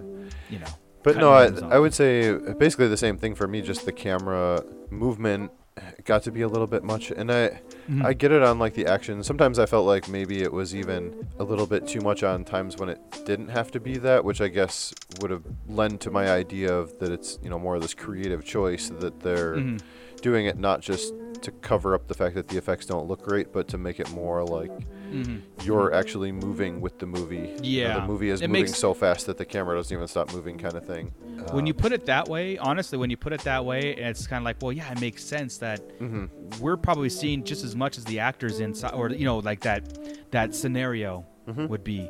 Like they're because you know they're uh, you know trying to get away and running and turning and trying to look at the same time, and then it shows us just as much information as they're seeing. So that, that's kind of cool too. Mm-hmm. Um, but yeah, it's uh, but yeah, there it it's I think from even the, when it's the cut off limbs and they're staring at it, the camera's shaking. Mm-hmm. You know, it's, when there's a hand sitting there, it's like kind of zooming in and out and shaking and doing these Right. these things, which is which is cool. You know, it's it's got a good effect, but uh, uh you know, Yeah, I hey, love wanna the, s- I uh, want to study it. the the body like contortion type effects, like people's arms Yeah, yeah, oh. breaking and shit like bending the wrong way and the snapping sounds and whatever. That great, was really cool great. stuff. Yeah, it, it, it was real. Like I said, I, I enjoyed it. I was like, uh, I, it, it was it was very refreshing to see a monster movie like this. Mm-hmm. Um, just a cast of like six people, I think, through the entire thing, six, seven people, whatever. Right. Um, isolated, country road, whatever it is. Um, uh, just puts it in, you know, just kind of, you know, I don't know. I don't even know where it was setting, setting, but it's like some kind of backwoods kind of deal. I know, I know at the beginning of the film, the couple that were following the uh, doctor and the girlfriend were going camping. I'm like, uh, that's their camps. They pulled off like a little side of the road, and it was like a little bush area, and it was a campground. But yeah, anyway, semantics. But uh, What uh, what did you think of the ending for this? Did you so the the ending ends up being that the the bad guy was like you know the whole the prisoner with the heart of gold that he Mm-hmm, saved this nest egg that he was gonna give to the family of the guy that he killed or some fucking noble bullshit Yeah. like that. So uh, yeah, you know, a classic kind of like I guess feel good ending, but then you know at the end then they do the they drive through the the couple gets away and they drive through and then they see well they don't see but we see something in the woods where like spikes grows out of it and you're like oh it's still out there they didn't kill it all Right, right. It was just their they just got away from what was out there. Mm-hmm. You know, the the couple survived, and uh, the heart of gold convict. That's funny because if that was his end game result, would uh, I know this is a movie, right? But if that was his end game result, to uh, they were on their way. That you know, the, the his girlfriend was you know uh, coming down off of meth, I think it was, and um, you know, so she was going through withdrawals or whatever, and so he kidnapped these two, put them at gunpoint, and like threw their cell phones away and did all these things. It's he in, because he was on the land. He was they were running from the cops. I get that, but at no point did he let his good intentions known that these people might not fight him so much Right. because they fought him every step of the way because Yeah, he was yeah. the bad guy you know essentially he was the bad guy in the film and and uh, you know and to be like why don't you just tell me what you're gonna do you know what i mean i would have maybe just sure yeah take my car i don't know well, he has I- bad um, social skills i guess hey, once a convict, always a convict, right? I don't know. I, he, was, he was a bad guy. Um, but yeah, so I, I actually like the ending because I, I um I think the, the the people that got away deserved it. I think uh, and and to know that it was just that isolated incident and there was something bigger out there or this parasite or new breed or fungus or whatever it was it was out there. I think that's cool. You know, I don't. I don't want to see a sequel to this. You know what I mean? I don't want to. I think this is a good standalone movie and let it just let it out there in the ether. Um, which I don't think it's been ten years. I don't think they're gonna do a one, but um, Yeah, I I like the way that it was done. It, it's kind of um, not anything unique, although I guess Right. it's hard to say because this was like 10 years ago and I don't know the landscape back then. But you know, it, it has that very like neat feeling, like it's very convenient that all these things work out in a certain way, and then of course, you know, it's you know the the the movie ending as old as time, where like, oh, we're we're safe, we took care of the threat, and then you know Right. the threat's still real right, right, But- yeah, yeah, yeah. That uh, it didn't bother me necessarily. It was just like, oh, okay, that's kind of how I would expect that it would have ended, I guess. You know, Yeah, I, I could have sworn the doctor dude was gonna die I know. and the girl was gonna get away at the end, but nope. I I, I like that sometimes. Like uh, we talked about this before.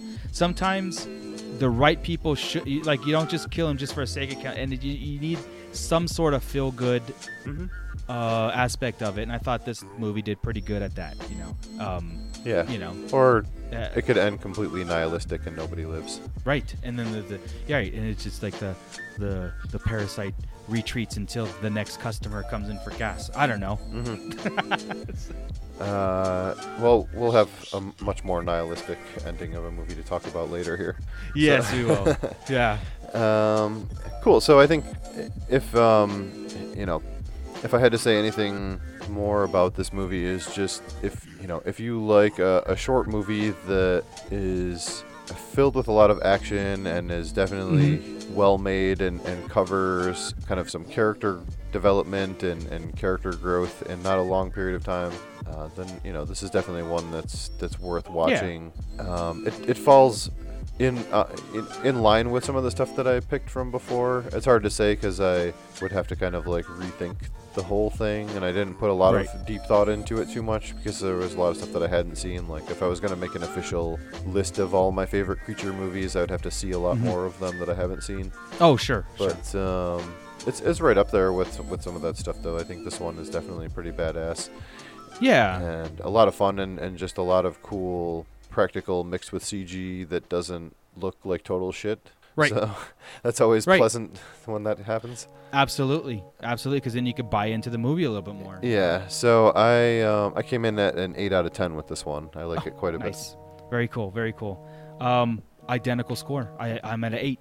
Nice. Um, pretty much for all the same reasons. Uh, I think what sold it to me was the practical effects and like the gore, how, how gory it was. It was just right. You know what I mean? Um, I like the fact that it had a small cast and it was isolated sardine can, quick to the point. I like that. I like that fact that um, you there was no sec guessing game, and it wasn't like that. You know that trick where the slow walk outside with the with the monster is out there and then it leaps on you. No, it was like you step one little finger outside, it's on you. You know, it was on you uh, pretty good. And uh, and again, it, it took some elements of the thing, the blob and stuff, put all together. But I mean, I don't see any problem with that. no, no. Uh, and I kind of like the fact that it was a or a, a parasitic organism that attached it to itself to create the monster. It wasn't a you know just a lizard man. Why you know what I mean? And, and I like those too. Don't get me wrong. I like I like lizard men kind of uh, or you know lizard people kind of running around killing people too. But this had that aspect because you don't know what the hell it is and it's still out there. You know what it's affecting and what other kind of monsters is out there and how big does this get? It just leaves it up to the imagination. So yeah, I'm at I'm at an eight, a solid eight, because it's, again, it's like you put on a list now of, of creature films, and it, you're going to be hard pressed to not recommend it to somebody. You know, just Right, for the aspect of like, check this out. It's kind of freaky. This this creature is kind of messed up. I can't describe it to you. You got to see it. yeah, yeah. And it's it's So. definitely different. So it doesn't Yes, follow absolutely. along with uh, you know a big monster or an animal or it's Right. definitely a different uh, take on it in that regard. But Yep. uh, cool. I am glad that we found something that we both hadn't seen and liked. Yes, absolutely. Uh, so why don't we take a little break here and we'll come back and we'll cover our next movie, which is Veronica from 2018, which is the one by the guy that made Rec and not some other one on Netflix that's also Wait, the, the same other name and year. Veronica. Yeah. I know. I know. It's All right, Wow. we'll, we'll be right back.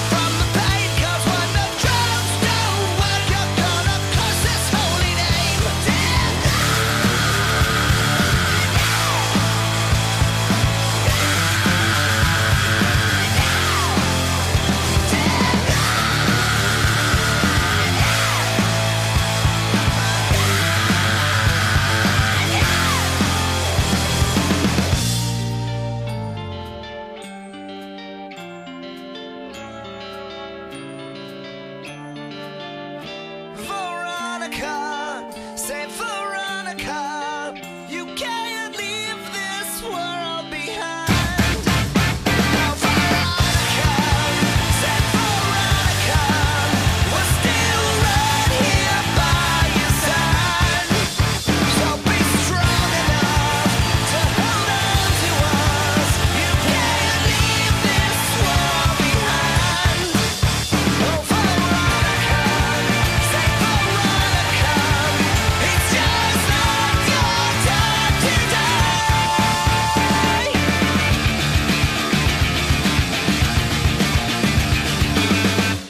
Okay, we are back to talk about our next movie, which I said before is Veronica from 2018 by Paco Plaza. Uh, this one was released to Netflix, but it is not a Netflix original. Right. I think it's um, just one that they one that they optioned after seeing it at a festival. Like I don't think this actually released anywhere on VOD or anything, just straight to Netflix, if I'm not mistaken. Right, right. So it's I guess it could be considered a, a, a, a Netflix exclusive because again, I, I haven't seen it anywhere yeah, else yeah. but It's, there. it's not an original, but an exclusive. Right. Uh, it's funny because I was going through the Netflix originals trying to find it, and Mm-hmm. it's it's not. There's like all their other shit that they've been putting up over the past few months on there, Right. Right. and not this movie. And I was like, well, I don't care about any of that other stuff. I just want to see this. All right. Uh, right. So, nice uh, short synopsis here. Madrid, Mm-hmm. 1991. A teen girl finds herself besieged by an evil supernatural force after she played Ouija with two classmates. Right. Uh, I feel like everything's pretty accurate in that, and that leaves it open Yeah. to talk about the rest of it. Yeah, and so so the so the premise is this is based on a true event, and it was right. kind yeah, of it's, it's introduced through like a phone call at the beginning scene.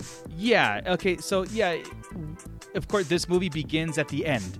Um, uh, the end of the movie is the beginning, the 911 phone call, and you hear um, the girl on the other end of the 911 thing and saying like, "There's somebody in the house, or somebody. He's here. He's here," and it, it's that's how it begins. But um, I did some research on this movie, and the premise of the movie is based on a true events in Madrid that this happened. And the only thing that makes this different than any other true event movie that we hear, uh, uh, haunting movie or ghost story, is that the inspector at the be- in the film um, in real life was it was like I think one of the only times that he actually officially put down in his official report some of the paranormal things that he witnessed and he put it in his official report. Um, Yeah, I mentioned it know, at the end of the movie, I think. yeah, yeah, and it- that, see, this is where again, you know, go, I love ghost stories. I love paranormal. I love demon possession movies. They're great.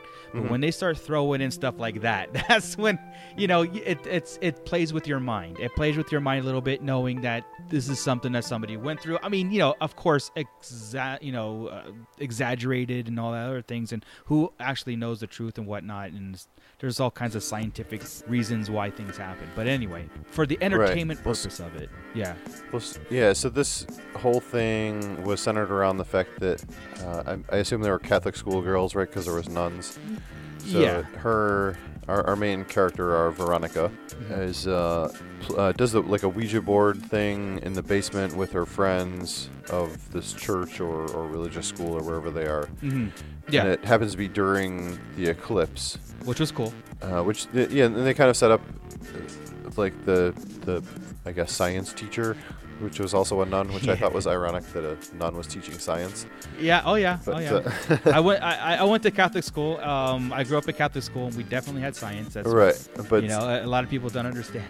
they were they were talking about the um, the different like rituals that had been done and sacrifices and all this crazy stuff that revolves Yes. around the, The ritual of the eclipse. hmm Which I thought was great. I thought that was great to have that kind of occult Mm-hmm. uh, teachings in this thing, you know, and it set up that that thing when they were doing the Ouija experiment because the premise of you know uh, Veronica had lost her dad early on and she wanted to contact him, Mm-hmm. and so her and two friends set up this you know thing that we I want to talk to my dad and whatever. So she took a picture, um, and they went down to the basement of the school, and of course the whole school's up and they're watching this eclipse, and it was a full eclipse, you know, and obviously the the she she uh, talks to somebody, you know, it's something that happened on the on the when they were doing the Ouija board. Right. So I think that was that was really where the movie kicked into high gear was in this Ouija board scene, which was pretty intense and like really Mm-hmm. Yeah, it was cool. grabbed me for somebody that's not I'm not really into ghost stuff, I'm not into religion stuff. Mm-hmm. So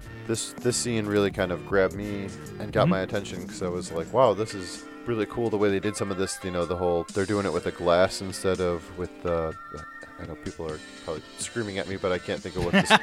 What I don't know what it's called. is. It's Yeah, so- Oculus, right? Ocu- I Uh, don't know if it's I don't know. I don't think that's right, but I'm sorry. I, I don't know it's not right. Uh, so people are, are are screaming at us right now to tell us what that thing is, but they're using a glass instead of it. exactly. And so that kind of becomes cool because there's the whole, you know, all three girls are touching it, and it becomes super hot. To two of them have to take their hand off, but Veronica leaves her finger on, and then the glass explodes, and like it's just this whole awesome thing. Like you, you know, there's a reflection of the uh, the eclipse is like in her eye Mm-hmm. or something that we see. Like there's just all this cool visual stuff that happens all at the same time. The glass explodes, Yeah. and the board fucking breaks in half, and you're like, whoa, Yeah. that was not just you know. Just an accident. That shit happened. So- Nope. That's yeah. That's not gonna go right uh, later on. Yeah, it's like this is uh, the, the oh Right. there it is. It's something worked. and that was what I had, I had kind of said before we got back on recording here was that uh, something that I like about this movie is that Mm-hmm. there's a lot more engagement with the actual ghost or spirit that is Yes. that is bothering them. It's not just the did I see that or didn't I see that type of theme. Yeah, yeah. There's It's no like- slow. It's like I, Um, I saw that happen, but what the fuck was that? Yeah, like you're like we were talking about. There is no um slow. I guess uh you know g- a ghost coming to fruition, starting to haunt or whatever. It was kind of like the next morning shit was happening and you, the demon that was surrounded veronica that she summoned that i guess you know she was trying to contact her dad and whatnot but it she ended up opening the door to a demon to, to follow her and do things to her you know um, make her catatonic at times make her you know burn her like t- when, you know there's marks on her body real fast. There, it's just a whole kind of things you know. Right. um, we do find out that her her confronting one of the nuns that they called what uh, uh, Sister Death, yeah, I think so. which was kind of a cool character in, in this movie. Was Yeah. uh, Sister Death that was a blind nun that actually kind of had the sense of Veronica did something because she was staring at her. Um, but when she confronted Veronica, she she you know Veronica said you you know I, I did this I did this with the Ouija board and she's like well if you if something's haunting you that means you didn't follow the rules mm-hmm. you know you didn't say goodbye pretty much you didn't tell the, the spirit goodbye or whatever so that was one of the problems um, or, or presumed you know presumed problems that Veronica didn't, didn't do this right that's why she opened the door up to being possessed by a demon Right. So the, uh, the this ghost progression goes through where it, it keeps kind of like fucking with her and her environment and, and a lot of things more and more. And then it, it also is playing up this story at the same time of how she's basically the mother of the family because the mm-hmm. mom is always at work and the dad obviously died. Yeah. And they, they lean pretty heavily on all of this stuff. And I, I guess maybe just because they're telling like this based on a true story type of thing so they're trying to Sure. give more character depth. But i'm like it, ultimately like none of that really ended up mattering that much. I don't know. To me No. it seemed like just kind of like oh you know she's she's uh, you know more grown up than she's supposed to be but there was this whole thing about how she hadn't had her period even though she was 15 Yeah, there was. It, it, there's just something to that. Now, um, it's funny because I I, I want to ask I want to ask Mr. Watson, Dustin Watson, about this because we talk. You know, we go kind of deep into this, right? Um, so Veronica's 15 and she hadn't had her period, and then this whole thing triggers her period, and she comes into womanhood, a kind of a thing, right? And uh, in the back of my mind, I'm sitting there going, "Is this a movie of just that? you know what I mean? The, everything because it's all happening to Veronica." right right Uh, is is this what the, is this like a uh, one of those art movie? I mean, this was like real real fast in my head. You know, is this one of those art movies of uh, Veronica? You know, transitioning to womanhood in that aspect of you know having her period and stuff, but it's the demon that you know it, it's like all this psychology kind of stuff that goes in through this thing. But you know, um, that was a sorry a little tangent there to get a little deep into like what it means and the scariness of it and what she's transitioning into something else and right is that why the demon's attached to her i don't know but anyway that's uh, uh, maybe some aspect to it why she did you know open herself up to being possessed i guess Yeah, it was just. I, I think you know it was a good way to establish that she was stuck with these kids, and then that's why Mm-hmm. she has to do this this uh, Ouija board experiment thing again with the kids to try to like Close the door and end it properly goodbye. and say goodbye. yeah yeah Uh, so it, it sort of creates the reason that she's left alone with them pretty well, but you know, it's a lot of time is spent on it, and ultimately, it's like it could have just been any any girl that Well- it happened to, unless they're trying to tell what this girl's real story was or something. Yeah, well, real that it fast, it, could super it could be, connected, but- well, it could be too. She was very, very protective of their three siblings. She had a a, Mhm. babe, a little brother and two sisters that are Right. all younger than her. And it did. The movie did a real good job setting it up too. And it could be Mhm. a real life thing also, where the demon was using the kids against her too. Mhm. You know, where it would pretend to choke one out, and the Veronica would run into the room and save her. It uh, scolded the, the little brother in the bathwater, and Right. she saved her. So it was using the, the kids as this tool. So you're getting that sense of like Veronica is essentially in charge, and this is what she has to lose because, uh, you know, a, a, Yeah, a lot of these movies, yeah, a lot of these movies, the demon will go after the one what will hurt you the most. Mhm. Um, and that, and so given that, and she had to be the mother because the mother was working all the time. Uh, Veronica was left alone, and this Mhm. was vulner- vulnerability kind of stuff. So.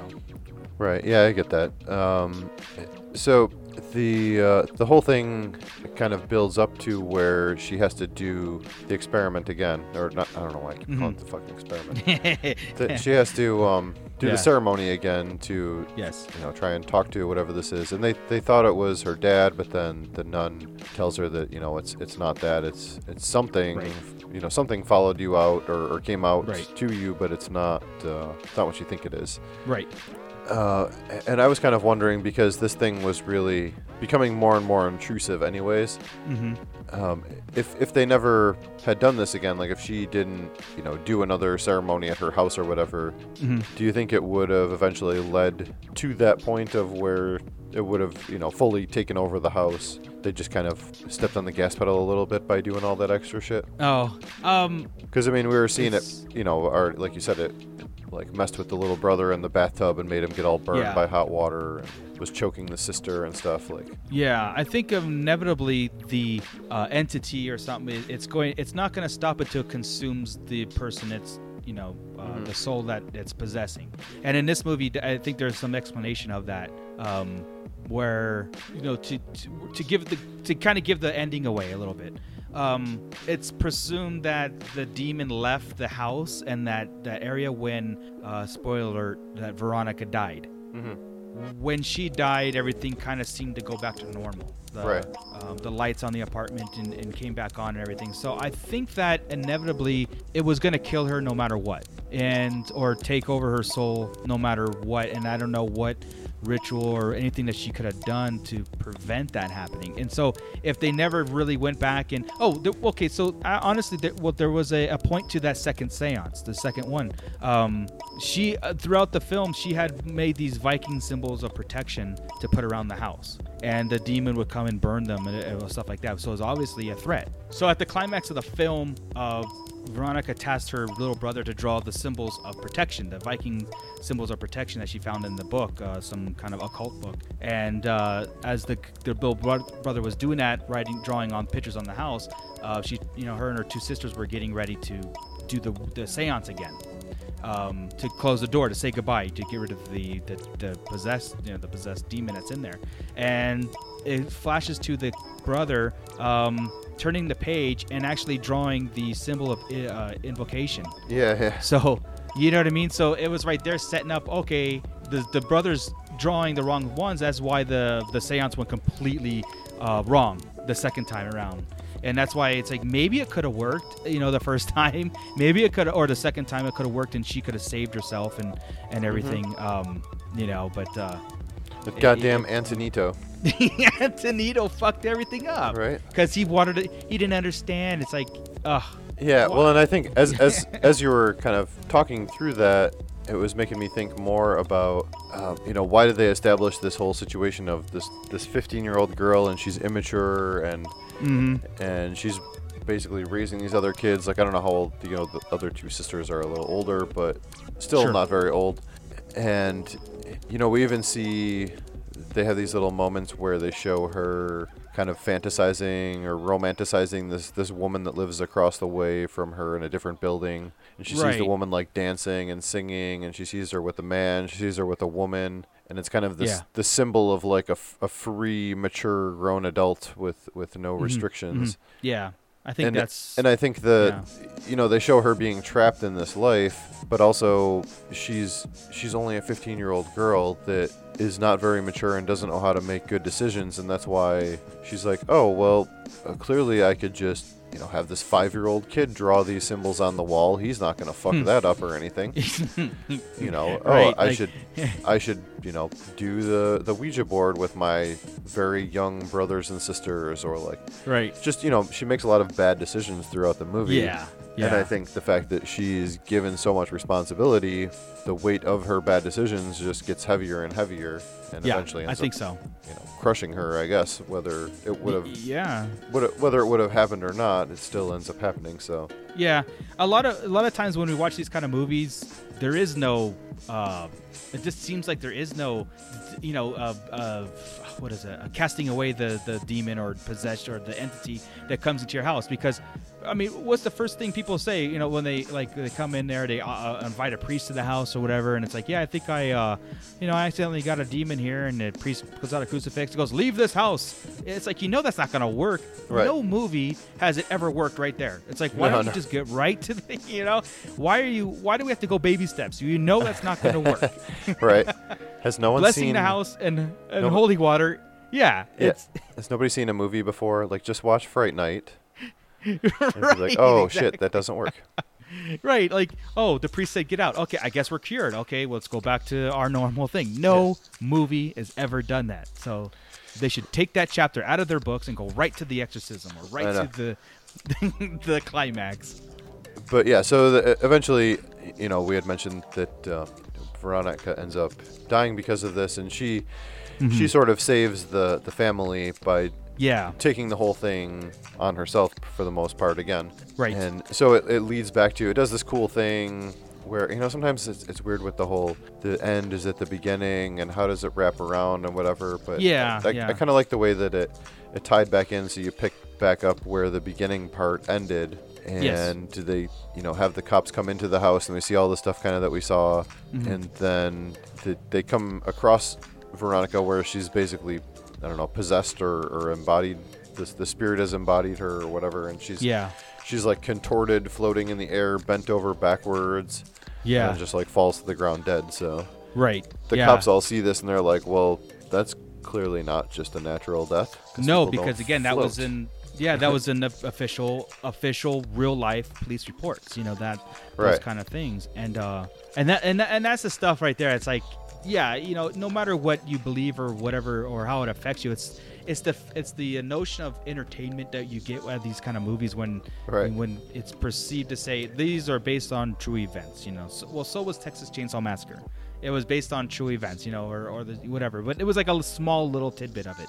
Um, but th- this this kind of movie is a little bit different because this was like the first official recording of somebody that saw something that put it in an official report, not hearsay, not you know, um, or, or you know whatever. And and it's cool at the end of the film. They actually, sh- I I, want to believe those are real pictures of the real investigation yeah, yeah, with the, very with the realistic. shows. Yeah, very. I mean, they had the the stains on the bed were different from the movie, but the real they had some like real life shots of the what, what the family went through. You Sure.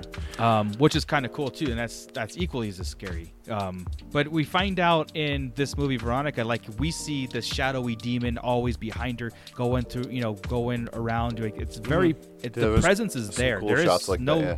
yeah, there was very cool artsy kind of things, and that I appreciate. I really love that, um, especially at the end scene when she's running through the halls, and every as she's running, oh, everything's falling. Uh, the picture frames are falling, everything's falling on the ground. It was just kind of like slow motion, cool kind of things that they did in this movie. Um, where she was like walking through a crowd, she was walking forward, and everybody was walking in reverse, slow motion. Um, The eclipse scene was awesome. I love that. I just, I just kind of like like that kind of stuff. Um, if, I th- and I think if if I had to complain about the movie, um, which I think you kind of touched on a little bit, it's it's maybe there was a little bit too much, too much information going on around that they weren't. It wasn't marinating to this point to this point to this point. It was just kind of like, oh, here we are, and oh, she's this. Oh, boom, boom, boom. It's not enough time to sink in, which I kind of got that. And I did watch. I watched it twice. Yeah, I've watched it twice because the first time was a long time ago, and I watched the wrong Veronica, the wrong Netflix Veronica. so, you know, and uh, and so when I watched it again, and I was getting more of the story, and I getting more into like um, more of the artsy stuff that was going on around her. Okay. Uh, which I which I did like. I like I liked. I thought it was shot very well. I thought the the kids acting was amazing. The Mm-hmm. kids and the whole thing it was great. I I, I, I can't put that down at all. Um, sure, sure. a little bit too much where it's just like you, you said there might be some things in this movie that are just not they don't manifest itself later on to prove a point Mm-hmm. it didn't do anything to move the story along you know what i mean and Yeah. how we don't know if that's contributed to the real life situation or something made up but uh, yeah Well, I think I, I sort of helped myself understand some of that Mm-hmm. more just from what I came up with there, I think. But it Oh, sure. also, um, it, there's times where it seems to kind of spend too long on some stuff and not enough time on other things. So, not necessarily that maybe the movie was too long, but just that they spent too much time with the family stuff where they could have done it more punctually, I think, and then just Mm-hmm. you know developed a little bit more of whatever part. And then I felt like even though the nun was a cool character, she was kind of like the the uh, the shoehorned in exposition exposition dumb character. exactly So the it was a cool character, she- but it was like yeah oh, it's the just only conveniently the one that knows everything. Yeah, uh, she filled in the telling Veronica that she has to say goodbye. That's it. That's the only point why she was in the movie. Uh, she was blind because she had a possession earlier in life that she made herself blind, and the whole notion of like just because I can't see doesn't mean it's I, I can't see. Right. Uh, Yeah, she wanted to stop seeing the ghosts, so she made herself blind, and then still kept yeah, seeing the which ghosts. it didn't. Exactly. So, So- I mean, that's the only reason why that nun was there. Yeah. They didn't really. I mean, like I said, it was a cool character, and why? And it's like this is supposed to be a, a Catholic school or a Christian school or whatever it is, and she's the scariest goddamn person I've ever seen. You know what I mean? Like, God, you're like frightening. Right. Sister Death. And the only thing that it really, it's not even that I, I can fault the movie, but just uh, things that Mm. would make me uh, grade down just a little bit lower on this one would just Sure. the fact that it, you know, it's a, a religion based thing and it's kind of Mm-hmm. this uh, playing with, with uh, demons and Christianity stuff, whatever, like that kind of stuff sort Mm-hmm. of is a turnoff to me. It can be at least, but when Mm-hmm. things are going well in the movie, then I can overlook that as long as it's not Oh yeah, yeah. super heavy handed, which I feel like this wasn't really so much. So Right. I, I can appreciate that that was how it was set up and that made it work for me. But Yeah. Yeah. uh, yeah, definitely not. I, I- I would say I don't have a lot to complain with other than some of the stuff was just convenient or maybe Mm-hmm. you know a little too easy to come by for some of the stuff or, or whatever. But it Yeah. uh, it still was pretty solid though. I, I liked it quite a bit. Um, Yeah, I guess uh, uh, the only thing I was gonna bring up I I didn't even I watched this once a while ago. Then I tried to watch it the one night with with my son, and I fell asleep when I was watching it. Not because of the movie, but because I had a super long run in the morning, and then I was tired at night. Right. right. And so I I hadn't noticed the first time I watched it, but when I was watching it with him, he pointed out, "Hey, did you notice it just said on the screen that it was Friday the 13th?" And I was like, "What? No oh, way." oh really? So Was it the end day? That the final uh, day? no, the the movie took place between I wrote it down between del- June 12th and Right. June 15th. Okay, was the phone gotcha. call. Yeah, no, I didn't notice that. it was the second day, I guess. Yes.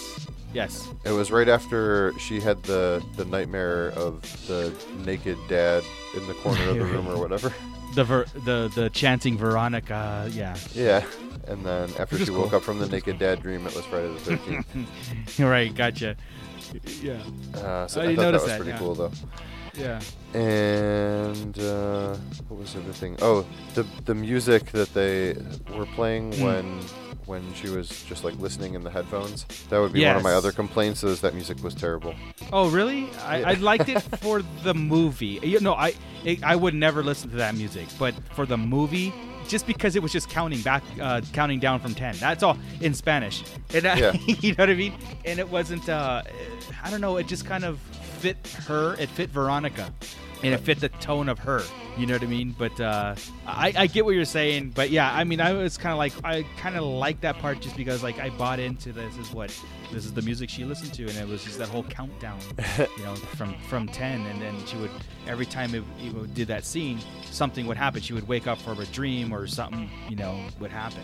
Yeah. it was like helping her sleep at night or something. Well, I wrote down this music is mas terrible. I I believe that's Spanish.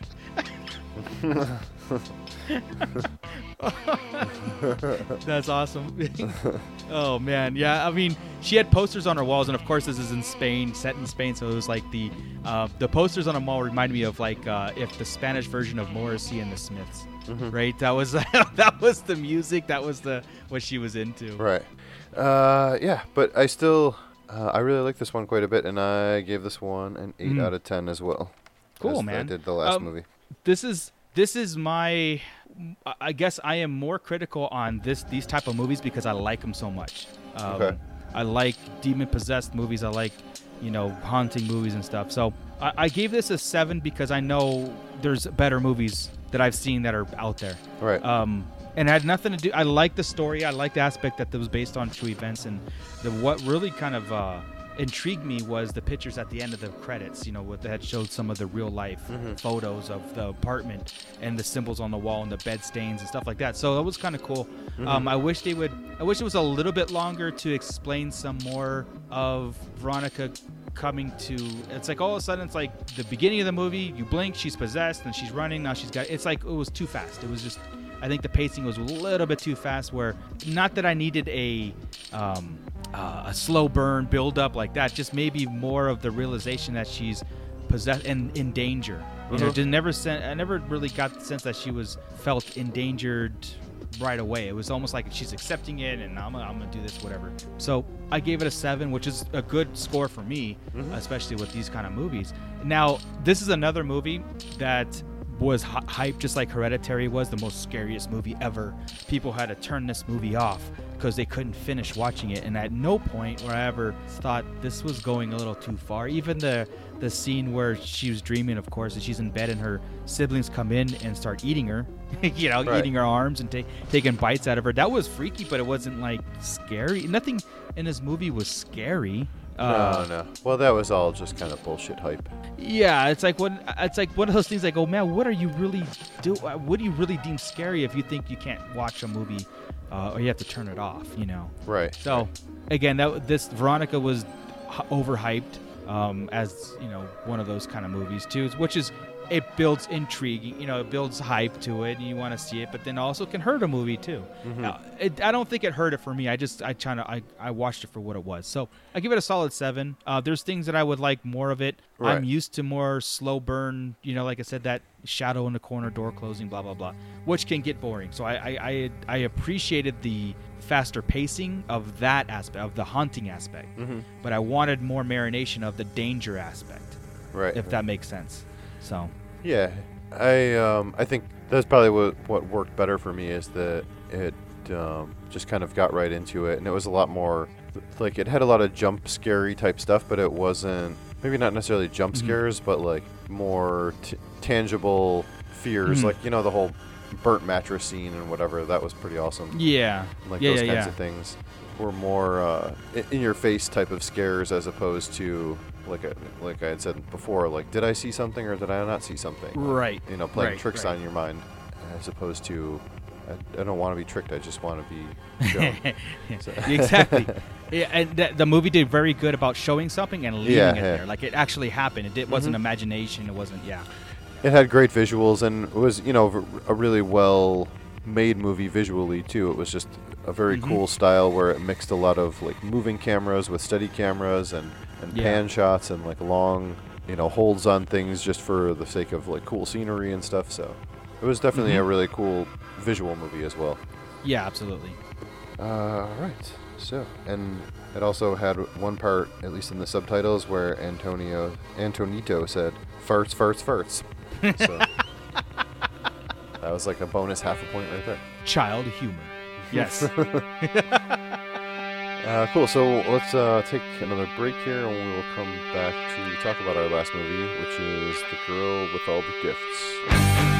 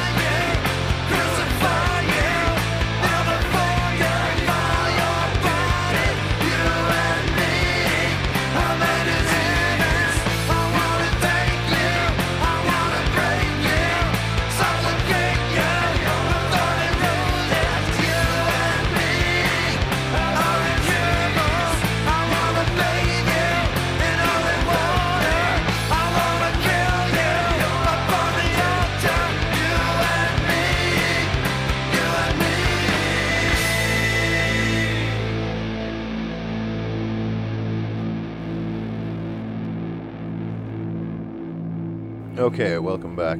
We're going to talk about our last movie of the night, which is in the zombie genre. It's called The Girl with All the Gifts. Uh, was released for the most part in 2017. I had talked a little bit about this very briefly, like I had mentioned on our episode where we did like a top five of 2017. Yeah. And I think it was, I don't know, number two or three for me. Something like Mhm. that. Uh, definitely something that I liked.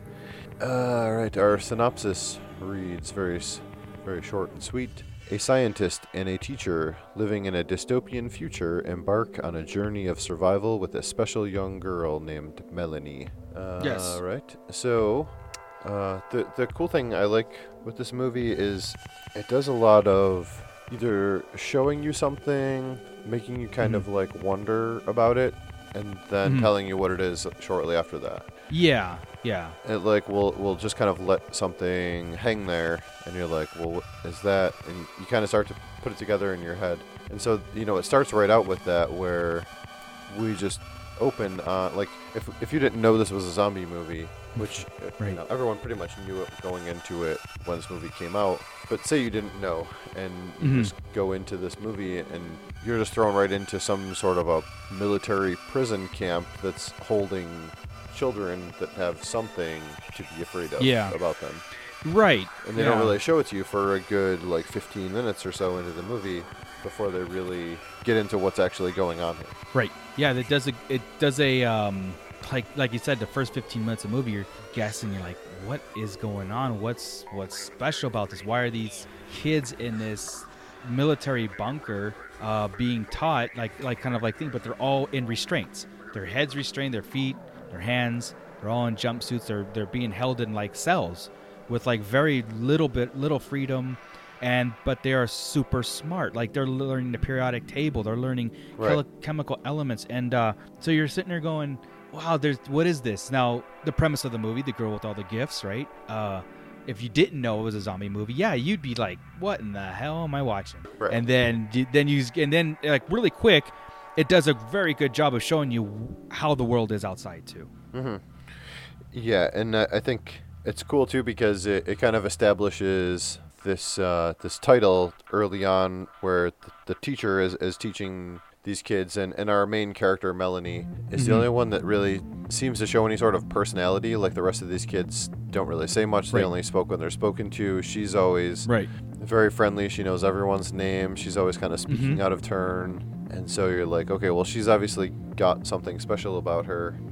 right But then the the teacher, our, our other uh, main woman here, the, the teacher Mhm. that is on the the expedition with them, is uh, Miss Justineau, and Yes. and she's super friendly with her, and she tells the story about Pandora's box, where Mhm. there's all these gifts in the world, but when you you know when you open it, then all these thing all these bad things happen and and get out, but underneath all the bad things is hope, and uh, I think she says hope is the good that makes you be able to stand the bad. right And, and you Right. know these these kids. I mean, they, they kind of again they throw these little hints at stuff, and these kids basically don't know anything besides this life that we're seeing them live right now. They've been living their entire lives basically. Yeah, yeah. You get that sense of like um, they're bred in captivity kind of deal. Mm-hmm. They're, they're there. They don't know any outside outside world. So, and the notion that they're being taught philosophy, and again going into like the, the elements and stuff. It's like they're are they superior, advanced in their brains, or what is this high? Is this like a whole? What is what's going on here? But Right. then real quick, you get that notion of like the teacher gets too close to one of the students, or actually Melanie, and then the soldier comes in and shows her what they really are. Right. and he and he like spits on his arm like kind of washes his arm off and puts it close to one of the kids and the kid ought, ought just kind of switches and starts to lunge at him you Yeah, know, and the whole snapping class and yeah and then the whole class does it except for melanie. She doesn't really like but she knows something's urging her to do something but she holds back. And the whole class is like you know kind of like uh, go into like a a, a, a, a ravage a thir- you know bloodthirsty ravage Mm-hmm. until he backs off and uh, puts this gel I guess covers the scent on him, and then the class kind of dismisses. And that was the whole point of telling us, look, they're they're zombies, I guess, or they're flesh eaters, or they're they're they're different. They're exceptionally they're exceptional and different and dangerous. That's why they're in restraints. Right. And to tell the teacher, look, these are they're not to get friendly with. Like Mm-hmm. they're Melanie's all nice and stuff, but don't just don't under don't forget what she is. She's a Right. monster. You know. Yeah, I think they, they say later, uh, you know, we get our our doctor character, which is played by Glenn Close, Absolutely great. Yes. and I think she at one point says, you know, they're not children; they present as children. Right. They're they're something Yeah. else. They're not these these teen and preteen kids that you think they are, or whatever. Right. Right. Uh, I, I like uh, the the gel thing. That's another thing where they they don't just straight up tell you like, oh hey, let me step back and put on my anti-smelling like a human to zombies gel. They just Right, kind of tell it to you. They give you little pieces here and there. You kind of pick it up throughout just you Yes. know basic dialogue of what this Yes. thing really does. Exactly. And uh, you know, we even see with Yeah. with Melanie where uh, you know there there was like some some drama in the class that you had mentioned, and she ends up getting left in her restraints in her room, and the teacher goes by and sees her just sitting there still left restrained because the military guys wanted to teach her a lesson or something. Right. Right. And so she goes in to help her, and, and Melanie can recognize that she's like, hey, I'm about to lose control and hurt you, Yeah. so please leave right now. And she gets Right. very urgent about it, and luckily, she actually tries to get her, and her foot gets stuck, and she doesn't get her. Right. But, um, you know, they, they show that she is able to actually control this to some degree. to to a point, right? Yeah, when she's Yeah. hungry, they're hungry, and they feed her a bowl of maggots. That's what Yeah, they've been feeding her. yeah. Mealworms, yeah, mealworms. Sorry, um, and that is their nutri- nutrients, I guess, to control the the hunger also. And Mm-hmm. Melanie goes to town on these, and that we learned that early on. But yeah, and then uh, the teacher, um, after Melanie goes nuts after her, or you know, the, uh, it gets into ravage mode. She applies the, you know, the the teacher applies the gel to her and says, "I'm sorry, I can't, I, I'm sorry, I forgot." Right, right. deal. You know, again, humanizing um, the Melanie. Right. So the whole thing, you know, it sets up this whole school and this facility, and there's some kind of science Mm-hmm. experiments and some plan here. Uh, but we don't really know what's going on at first. Outside of it, we only see inside Right. until at some point, you know, the, the whole protocol of whatever is going on, which Melanie has kind of memorized, and she can like count down everything, and she knows exactly how Yes. long everything is going to take 'cause she's been through it so many times. But one day it's different, and they end up taking her out across the open field to another bunker, and you just see like it's it's complete chaos outside where there's Yeah. so many of these infected that are like pounding on the gate and coming closer and they can't keep them under control and they're starting to break through the fence Right. and it's just like complete chaos and so you realize like now okay this is this is not just like they found some fucked up kids and they're doing experiments like this is an apocalypse movie yes. You know, and really again, that's- the base is that's a that's I a mean, while into it yeah it's it's like a little bit Yeah, into the movie before you finally see that Yeah, and it was just a great setup, right? Just Mm. so cool and different and, and everything. And and Melanie is being carted off to a lab, and really quick, they don't hold any pun. They don't like make you guess. Um, she is to be dissected and use her brain parts to find a cure for the zombie, for the hungries they call them, the hungries. right Um, it's it's said right there in that di- in, in the whole dialogue with Glenn Close. Glenn Close is, plays the doctor that is taking Melanie gonna use her brain to, treat, I guess, find a cure. right Um, and through the whole time, she actually tells her, and this is important to know, is that Glenn Close's character, Doctor, I forgot what her name was, Uh, but Caldwell. uh, Caldwell, Yeah. tells pretty much makes mention that they're not a la- they're they're like lab rats. They're bred to do this, and Melanie questions this later. Um, they're soulless. They're they're there for a purpose to do whatever, you know. Um, and Melanie catches wind of that, like you know, okay, I guess that this is my purpose in life. You're breeding me. I'm not alive, kind of deal. So in the midst of this, uh, uh, uh, not to go scene by scene, but it's kind of uh, important to project the the whole thing. Is like in the midst of this, this military base quickly becomes overrun, and Right. it's it goes to it goes from zero to a hundred in like two seconds. And Yeah, these and- hungries, these quote like- unquote hungry zombies are fast. right and everyone is gone except for like the f- five or six people that escape with them yeah. so like the whole base is completely overrun and everyone died basically except for at least that we saw everyone was dead except for the one truck which has you know, melanie it has miss Justineau it has dr caldwell and then like three military people to start Right. and everyone um, else is fucking gone Yeah, and if you get scratched a bit, you you become and you turn like instantly. Yeah, they showed that too There's right no away. time. Yeah, there's no time. There's no dying. What this is this is something different. This is something, and they're rampaging zombies, and Right. they rip you apart, and they run at you, and it's like that is the scariest thing. This is what does better than any other fast zombie movie is that they run, they tackle you to rip you apart. So there is no hiding. You know, it's like you and, and you can't even get their blood on you. You know what I mean? That's how bad, how infected uh, these things are. You know. Yeah, and they're they almost seem like slightly more like I don't know coordinated or competent. Right. I mean, even the the regular the regular like brainless ones Yeah, are, are yeah. like that. I, I feel a little bit to to a degree. They're they a lot more aware. like they're, yeah, yeah, yeah, a lot more aware. and Like they can open doors. I think you know they can open doors, jump fences, push things over, Right. uh, to get you. Yeah. So they they end up escaping from this base with just these couple people on the truck, and then you know the whole rest of the movie is pretty much this this uh, journey to get to another satellite station where they can hopefully resume the experiment to create a vaccine out of Melanie. And so the whole time we're you know going through massive zombie land here, and right. uh, just kind of learning a little bit about our characters who we were just thrown into this Mm-hmm. world with all these people right away and it's like okay well now now let's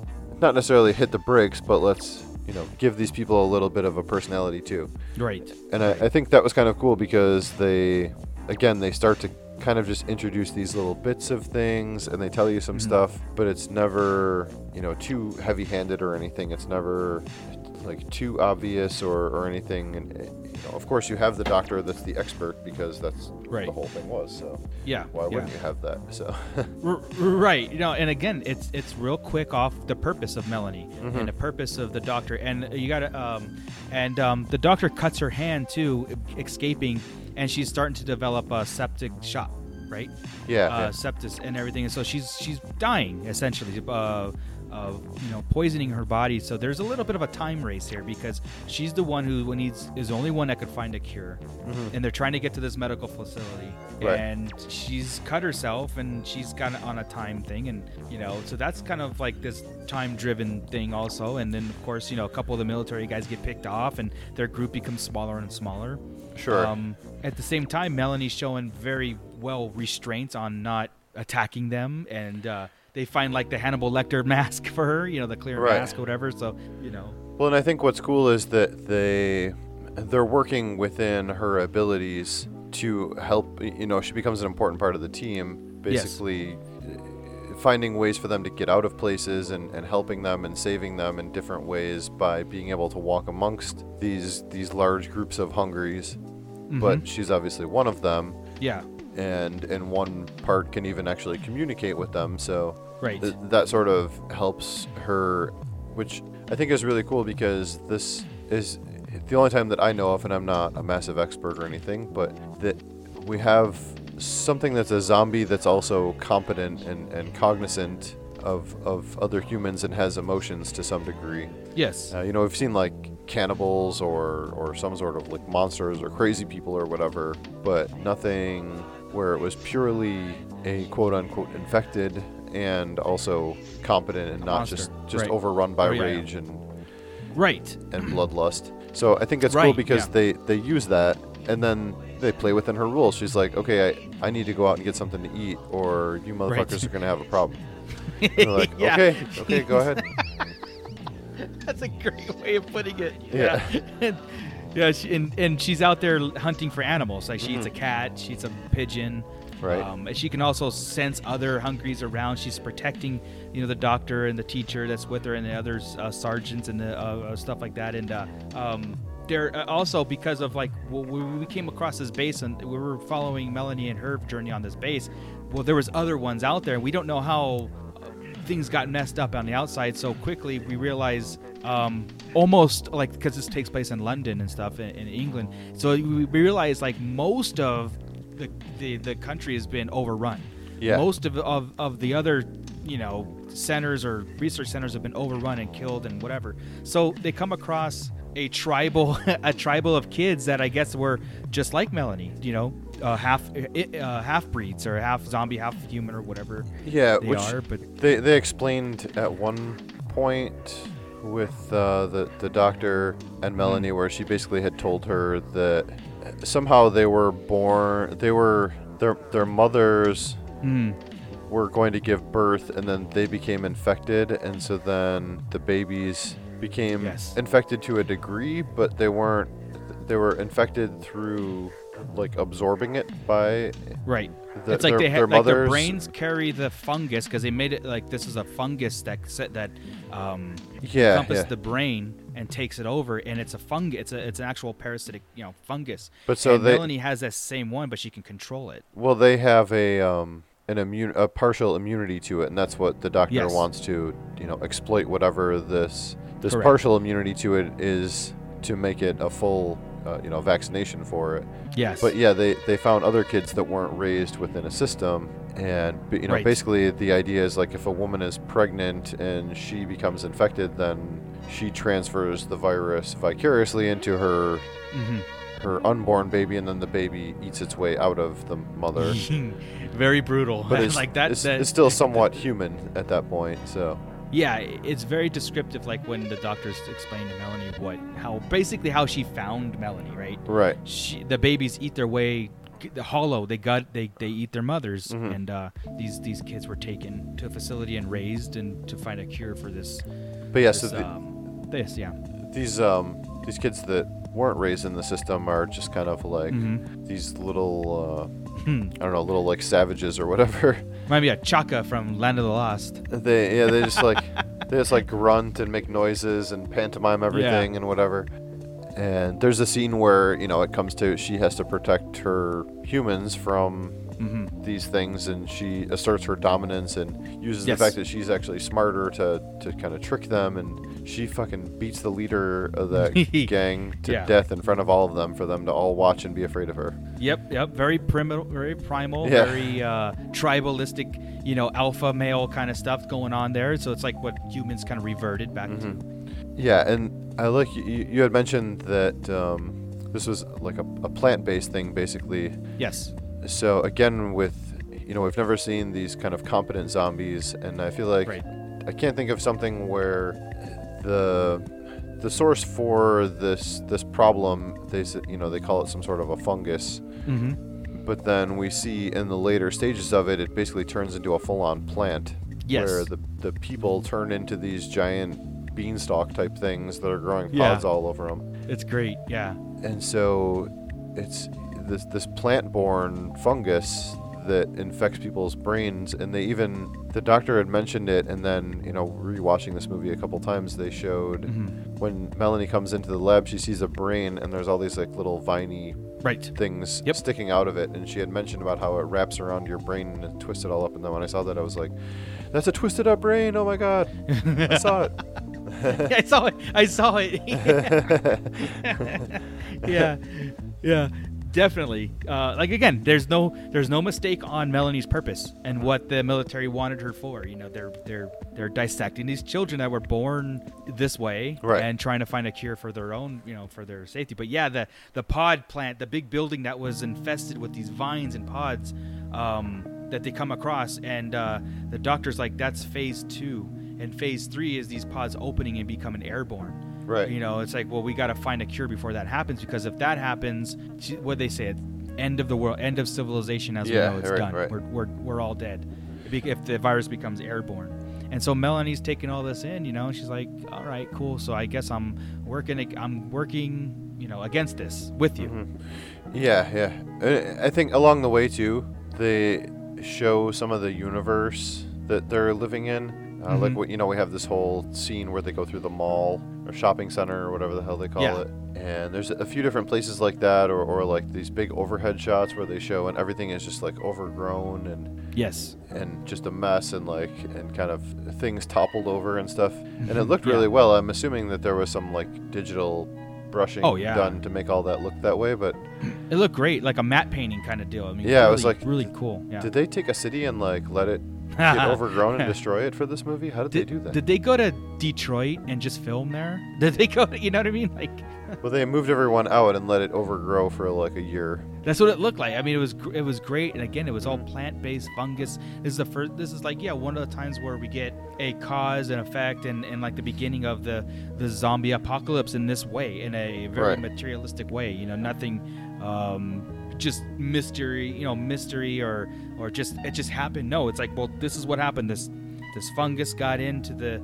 bloodstream of one, which got into another one, mass produced. That was phase one. Phase two is um, the bodies getting together and forming like a vine and pods and taking over their body as nutrients. And then phase three is making it go airborne. But again, the pods are hard as a rock and like even uh, the doctor was like you know nothing you know anything can happen. A, a fire a flood or something um, can happen naturally and open these pods up and then we're done. So there was again a race against time to find a cure. Right. Uh, so why don't we talk about the way that this movie wraps up here, which yes is, yes. um, i think it was brilliant. you know, there's a lot that goes on throughout this, uh, a lot of this character development that they they show, and, and kind of the maturity and growth of Melanie as mm-hmm. she's growing and, and learning more, and she's always asking questions and always kind of absorbing information. And so the, the way that it ends up really is that you know Glenn Close's character is, is dying and she's got Mhm. this uh, this uh, blood poisoning where she's can barely keep it together anymore and nobody wants to listen to her and help her make this happen. And the teacher is protecting Melanie because she doesn't want her to be killed because she thinks he's more Right. human than anything. Right. And so it's you know this this whole struggle and uh, everyone except for the last military guy is dead at this point and the two women. And she has this conversation about how um, you know are do you think that we're living things or are we you know aware of what we're doing? And or are we just you know these brainless monsters that have no Right. thought process yeah and so the the doctor pretty much confirms that you know no I think that you do have thought process and you're Mhm. you're an, an actual living thing or whatever you want to call it. yeah But so you know Melanie has this realization of like well then why should all of my people die to save yours basically. yeah i think that was absolutely great right. um, that that whole dialogue because uh, Glenn Close had trapped Melanie in, and actually convinced her to do this. Like, uh, you're the last. Ch- I have to do this now, or else we're all dead. And Melanie's like, okay, you- uh, this, let's do this. And she goes, I got one question to ask. You know, pretty much. And she's like, all right, did you mean what you said? With that, were kind of like soulless at the beginning of the film. That's why I brought that up. And she's like, no, I was wrong. You you you are alive. And yeah, and the best line of the film, and I wrote it down immediately, was that, why should I die to save you? And I just Right. was like, yeah, it makes sense. You know, we're we we're- we're in this uh, because we're like the, the phase one of humans, and Melanie's like pretty much phase two of, Right. of human evolution on this stage. And it's like we're holding on to straws, and she's like, "Well, look what's around you. Look what you're up against. Like, you know, it's over. Right. You know, I'm not gonna die for your, you know, sorry ass chance. Sure. you know, which I thought it was fantastic. And then, and, And she then she was- goes, Well, she was even nice Yeah. enough to be like, you know, I'm not going to kill you, so stay Mhm. inside and lock the doors. And I'm just going to kill everyone else real quick, and I'll be right back. Yeah, so she pretty much she locks the doctors, uh, the the teacher that was uh, in there, and the military dude, and, uh, sh- and Melanie takes off to the big tower, the pod tower, right? And of course, um, Glenn Close follows her and stumbles out because she wants the the cure, whatever. But she's like, you know, dying, and she gets surrounded by the tribal kids, and they attack and eat her, uh, you know. And uh, meantime, um, Melanie comes with the other military guy that's out there to help, you know, try to find her. Uh, Melanie sets the pod thing on fire, and all the pods open, and everything becomes airborne, and it's great. It's like she just let, she's like ending the world right there. She's Mhm. like, this is it. I'm not affected. I'm killing everybody because this is what, you know, I'm. I'm she's smart, and she's telling the military dude who's breathing all the stuff in there, and he's collapsing. He goes, "Why did you do this? You know, it's, you know, what did you do?" And, he, and she said, uh, "It's our turn now. Like you've had your chance. Now it's our. This is our world now." And Yeah, I, I thought think- that was I, I great. think, also, Um, I wrote that down. She said, um, she said, I'm sorry, the world will be fine. It's just not yours Yeah. anymore. Exactly. It's just not yours anymore. I'm like, holy shit, that's awesome. that's that's great because it's like so true. You know, why fight it at this point anymore? And uh, You know, it's almost like you know, hey, they did it to themselves. They made them super smart and everything. And all she needed to know is that she wasn't a lab rat. She was alive inside. Yeah, yeah. Well, and that's what um, I had alluded before about something having a nihilistic ending, and it was almost like it was like, well, you know, all life doesn't matter because we're the next Right. we're the next phase of life. Exactly. So, exactly. I mean, if you if that's over. how evolution works. Well, Yeah. that's how evolution works. The, the strong the strong survive. Mm-hmm. And this this movie is no different. You know, uh, Melanie and her people and the way they were born, immune to this plague or this you know fungus thing is the next evolution. If they're the strong, they're they're going to survive. And I just thought that was very cool. It's a different ending altogether. You know, it's like uh, one of those things that's natural progression of life and of course evolution and to to be a part of that like to to be a part of it is scary because you know something else is going to be stronger than you you know what i mean that was like guess the purpose of the or the undertone of the movie too Yeah, and she even uh, she shows that like Miss Justineau was kept alive, and then she's actually Mm-hmm. making her teach these kids, and she's kind of like the leader of them now. yeah yeah she's in the pod, she's in the isolated pod with you know of course the, everything's airborne now she's melanie's gathered all the lost children Mm-hmm. She's just using her to like educate the uh, the kids that are in the surrounding area. the, pretty much i thought that was that's how it ended and i thought oh, i was just sitting there man going It's what cool. a fucking cool movie yeah, it's like it's like the the progression of the next civilization. Yes, you know? Exactly, how it starts. exactly. Yep. It, I don't know.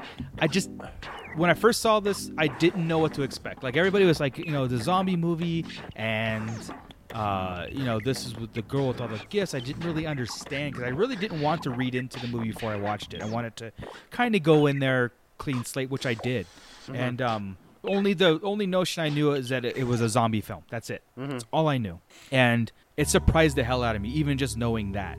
And I was just like, man, such a cool backstory, such a cool. It wasn't just a mind-numbingly, you know, zombie chasing whatever, and you escape. And of course, every mo- zombie movie ends with, um, you know, getting away from the initial threat, but then the bigger threat is still out there. Blah blah blah. Right. Um, so this was kind of cool. Re- again, real refreshing and, and just a great addition to that genre. Yeah, I to have something like this where it's a progressive movie. Yeah, yeah. Uh, so real quick, I Mm-hmm. don't think there's much, but did you have anything to criticize of this? Oh, man. I, only had like just very small things about it myself. So I'm kind of anxious to hear your thoughts on it. Um, God, I, I don't I don't know. I'm I'm kind of lost at like what I if I had to crit like you know if something that didn't make sense to me or nothing. I just was Yeah. enthralled with the story so much that mine were only technical things like um, just the. It's, it's always so hard for me when uh, something like this movie where there's a lot of gunfire and they Mm-hmm. Right, right. they have to to simplify it. You know, they have to use CGI blood splatters because they can't have. oh yeah every Yeah, yeah, gunshot that they're shooting something be this you know this great practical blood explosion i get that but Hmm. It always just feels kind of cheated when everything is practical except for the, the blood flying out of the gunshot wounds yeah. so yeah, it's, it's more yeah. just like a technical nitpick where it's like a I, I hate seeing that as much as like i know that it's just something that you have to deal with Yeah, I, I didn't notice that at first, but I could I, I could see going back and watching it again. Now I'm gonna I'm gonna focus in on that a little bit because that is a pet peeve. And then uh, it's very like Walking Dead-ish. Like it, it looks like when Oh, they, yeah, when yeah. they shoot something in The Walking Dead, and then it's it's very computer looking over top of practical makeup. And some of the Yes.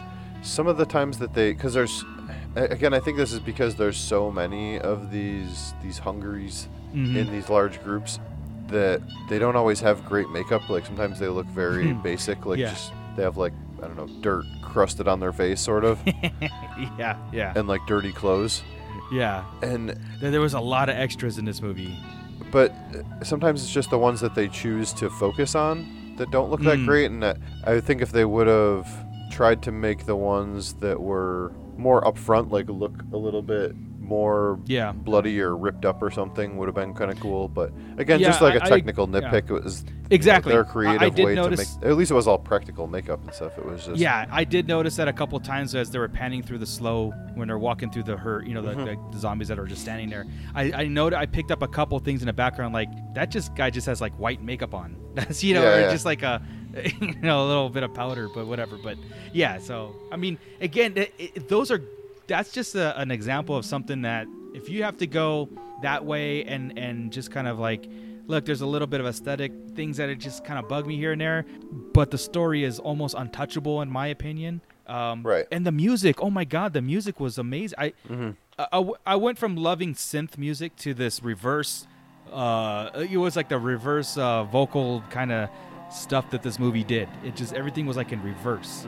Um the oh god it was just it was just so cool i'm sure that um i want to watch it again because again i for this podcast and trying to get you know watching movies i've only seen this once i'm i'll admit it i've only watched it one time Okay. um but i've read a lot about it after the fact and, and trying to go and you know want to watch it again of course and everything but uh everything just hit me then my initial first thoughts were like well what a great movie you know like Yeah. what a great movie it just i just can't get enough of of that Mhm. um i scored mine at a, a solid nine again Mm-hmm. first time watch it, it, I don't think it. I don't think it can go down from there. I really don't. Maybe going into again, second time, third time, going in, watching this movie again, still conversing about it. It might even go up to a nine and a half. I mean, it's like just one of those movies that I just it just hit me. I'm like, this is one of maybe should be on my top ten.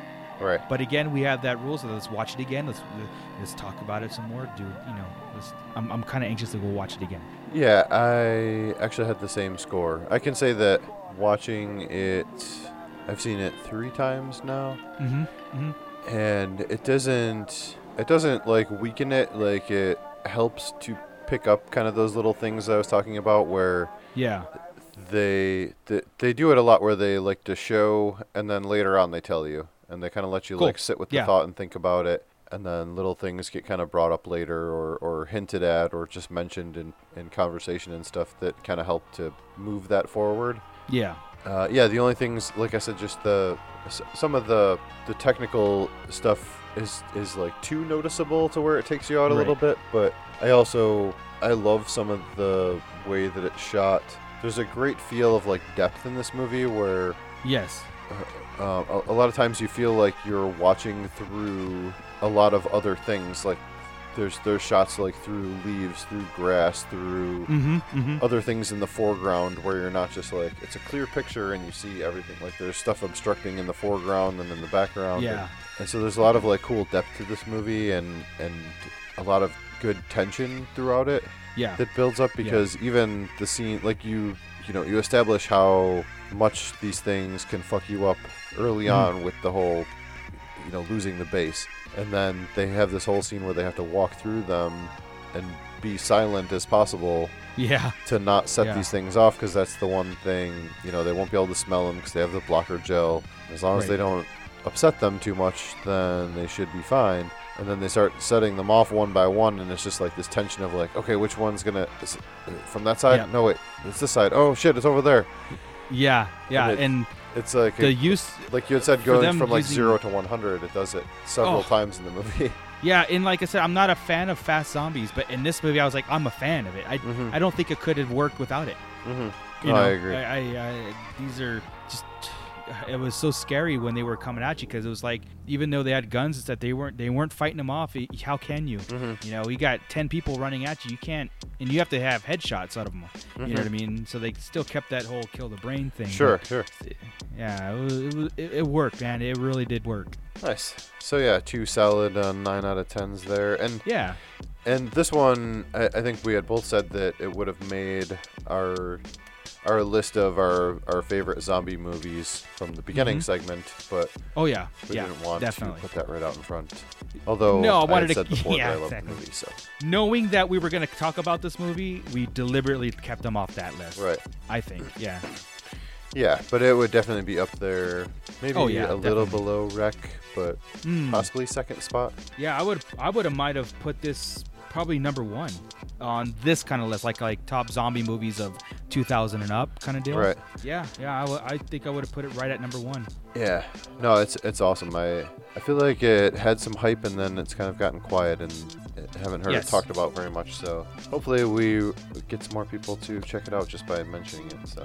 Absolutely. or talking about it. All right, so I think uh, you know we did a, a pretty good variety of what the the three different genres represent Mm-hmm. in in this modern era. And you know, we talked on some of the varieties of these and the way that some of the stuff is done differently. The ghost movies Mm-hmm. and the, the zombie movies and stuff, and, and even the monsters. Just the way that like you can go, oh well, I have a, a zombie movie from 2007 or from 2018 or whatever, and Mm-hmm. what is the the rules of the zombie? Well, you know, it's whatever you want it to be because that's you know, everyone's doing different stuff. Same with the ghosts Yes. and with the creatures, and and I think that's cool. There's something for everybody for sure. Yeah. Maybe not as much of it. Maybe you got to look a little harder, but Sure. there's, there's definitely cool shit. And like we saw from the response, though, we got just there's a lot of the same movies that people keep bringing up. There's a lot of different ones people keep bringing up. Mm-hmm.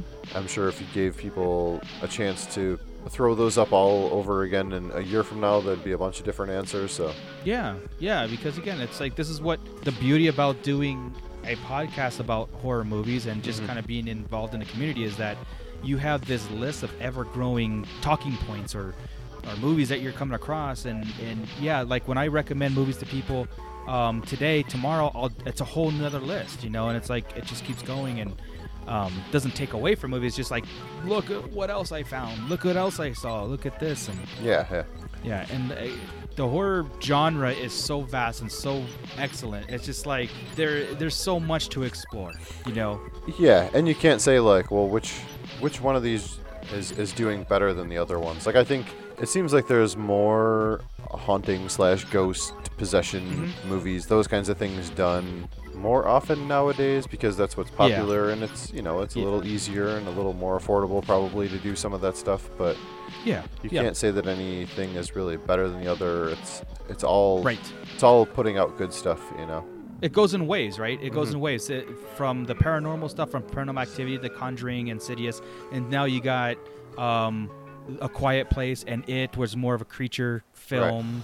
Um, and then we're gonna get back into slashers pretty soon. I mean, it's like waves of this Yeah, is how yeah. the horror thing goes. But yeah, it's just um, I couldn't. Say, I mean, I have my favorites as far as what genres I enjoy watching and the reasoning reasoning- reasoning behind it. All, but I enjoy it all every time, especially if a if a horror type movie's coming on, you know, in the theaters or something that's being you know produced like you know. Like, like for example, the Creep movies. That we're, I'm anticipating Creep three. I'm hoping that's being made. You know, that, so it's like that is a whole different genre of, of movie that we didn't even explore. You know, the serial killer movie Right. which is something different. So I'm waiting for that wave to come back. You know, it, it's just it's just cool to to explore these kind of things like this. I like Oh, doing yeah. this variety show type uh, thing where it's like, no, just pick two ghost movies. No, pick a ghost, a vampire, or whatever you're gonna do, and just kind of explore the last ten years or twenty years of what's been going on out there. Right. It's a lot of fun. Oh yeah, I agree. And we always make it more fun by picking good movies. Yes, yes. Uh, so I think you know we, we covered that stuff pretty well. Mm-hmm. Uh, why don't we uh, why don't we we'll skip over our last break here and we'll just roll into our outro Sure. stuff because we had an extra break with three movies tonight, anyways. Sounds good.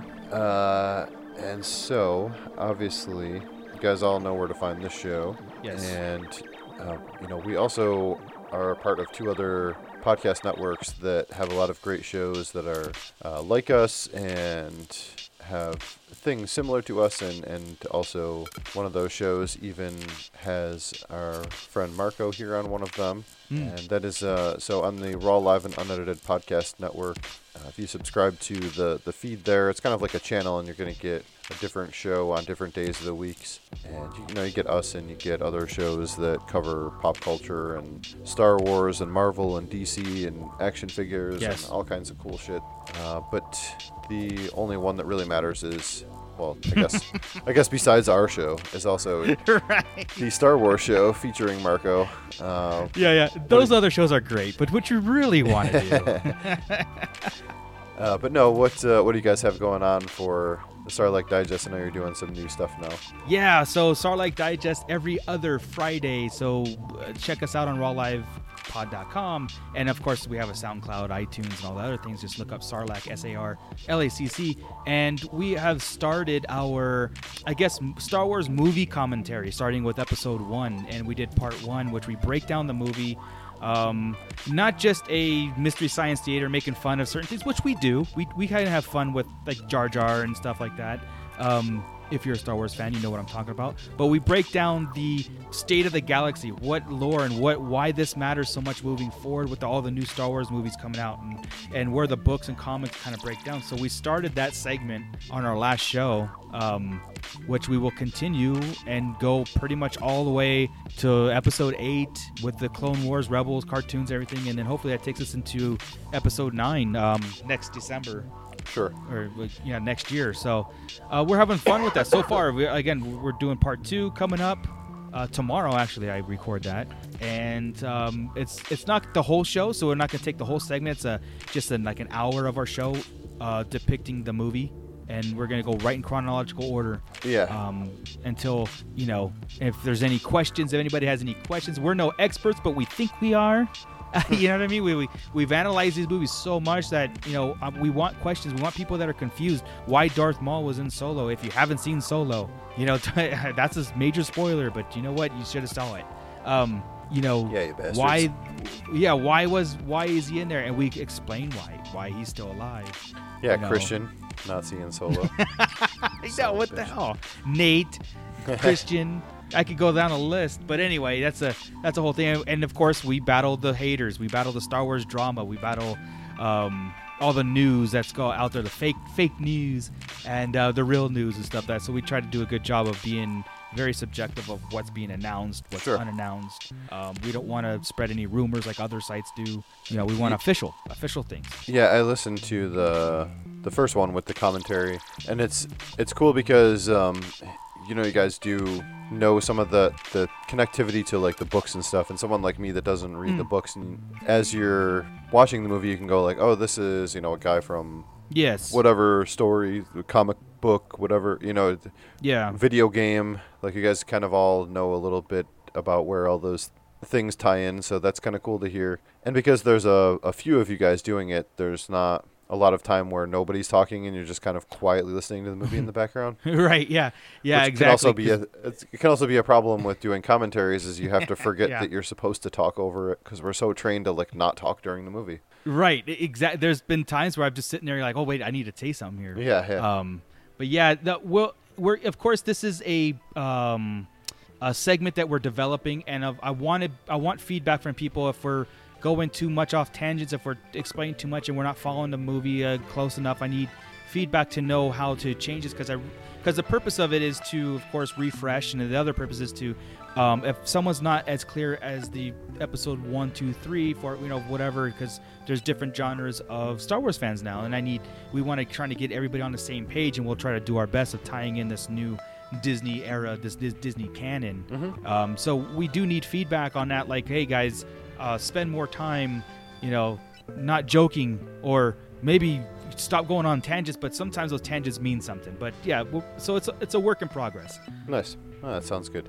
Uh, we are also a part of the Legion Podcast Network, which has several shows that are much better than us that you should listen to, but at least download our show when you download theirs Yes. and listen to theirs and just download ours. Yeah. Uh, no, but everyone is, is great over there. Uh, we get a lot of support from everyone. We try and you know try and Yeah. work with some of those guys and, and girls and have them integrate with us. Uh, Mm-hmm. As far as what we have coming up, uh, it, that was at legionpodcast.com. You can also get their their feed like on iTunes and Stitcher and stuff. If you look for Legion Podcasts, there's a network feed where you'll get not only our show but everyone else's in those in those Yes. uh, uploads. And we don't have anything super specific, but there's going to be some more interview stuff and more friends till the end stuff coming up and uh, now we'll start working on what the episode 15 will be yes. uh, cool so i think that's it um, the usual instagram facebook uh, you know like us rate us review us itunes stitcher uh, anything helps you know tell a friend Yes. Tell a neighbor Tell a neighbor. tell your dog if he listens to podcasts Just just put it on and Yeah. leave the house. Just just just make us play do the whole playlist and just leave. Yeah. You know, just the dog will appreciate it i'm sure exactly soothing voices. Yeah. All right. I think that's good. And we're going to wrap this up. We'll see you guys next time. Thanks for listening. And goodbye.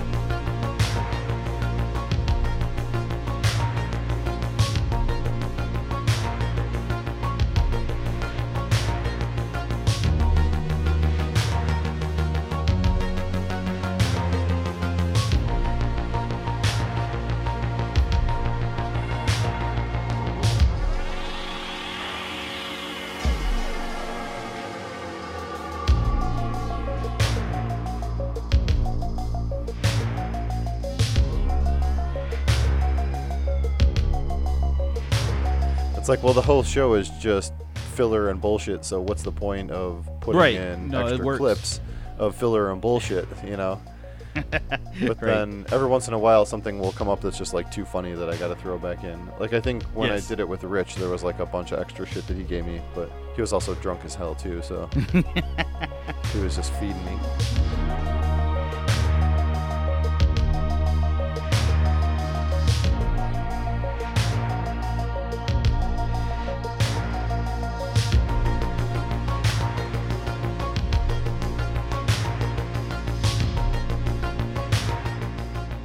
I have more Arnold figures than I have Predators. Nice, nice. Because I have like, I think every version of Dutch from the movie that they put out. There's, like, Nice. five. The only one I don't have is the infrared one, which I had it for a while, and then I was like, this is stupid. I could like never take a cool picture of this. Like, uh, I don't know, it just made no sense to me to have it. You're so right, I no, just 'cause- ended up getting rid of it. I've never seen that one, the infrared one. That, yeah, I had that and I got rid of it. And then there was like the Comic Con one that they put out last year, but it's still Mhm. like kind of expensive, so I didn't bother. Where he's just wearing like a polo shirt and khakis or whatever when he Oh, goes to right, the the meeting, meeting. at the beginning. yeah. Like, he comes with a laptop. I'm like, oh, cool. Well, it's not worth fucking fifty dollars to me, so Ex- exactly. I don't need Dutch in a fucking polo shirt or a fucking laptop. Get fuck out of here with Oh, that. shit. Yeah. Did they even have laptops in '87? I don't know what the fuck. I had. I don't think so. I don't know. He had some shit with him. Maybe it was just a regular notebook. This is paper. it might have been. It was one of those coordinate things. Maybe like uh like the 007 briefcase with the little bleeps and whistles. He had an atlas, farmer's almanac and shit. he did. He, he turned it. he turned it. We are here. Is it going to go over here and go down the jungle? Right. He was predicting the weather for the rest of the year. exactly. if he was gonna have a good harvest or not. the farmer's almanac version of Dutch. Buy it now, kids. That's awesome. Yeah, 1987. No, I mean, there was computers, but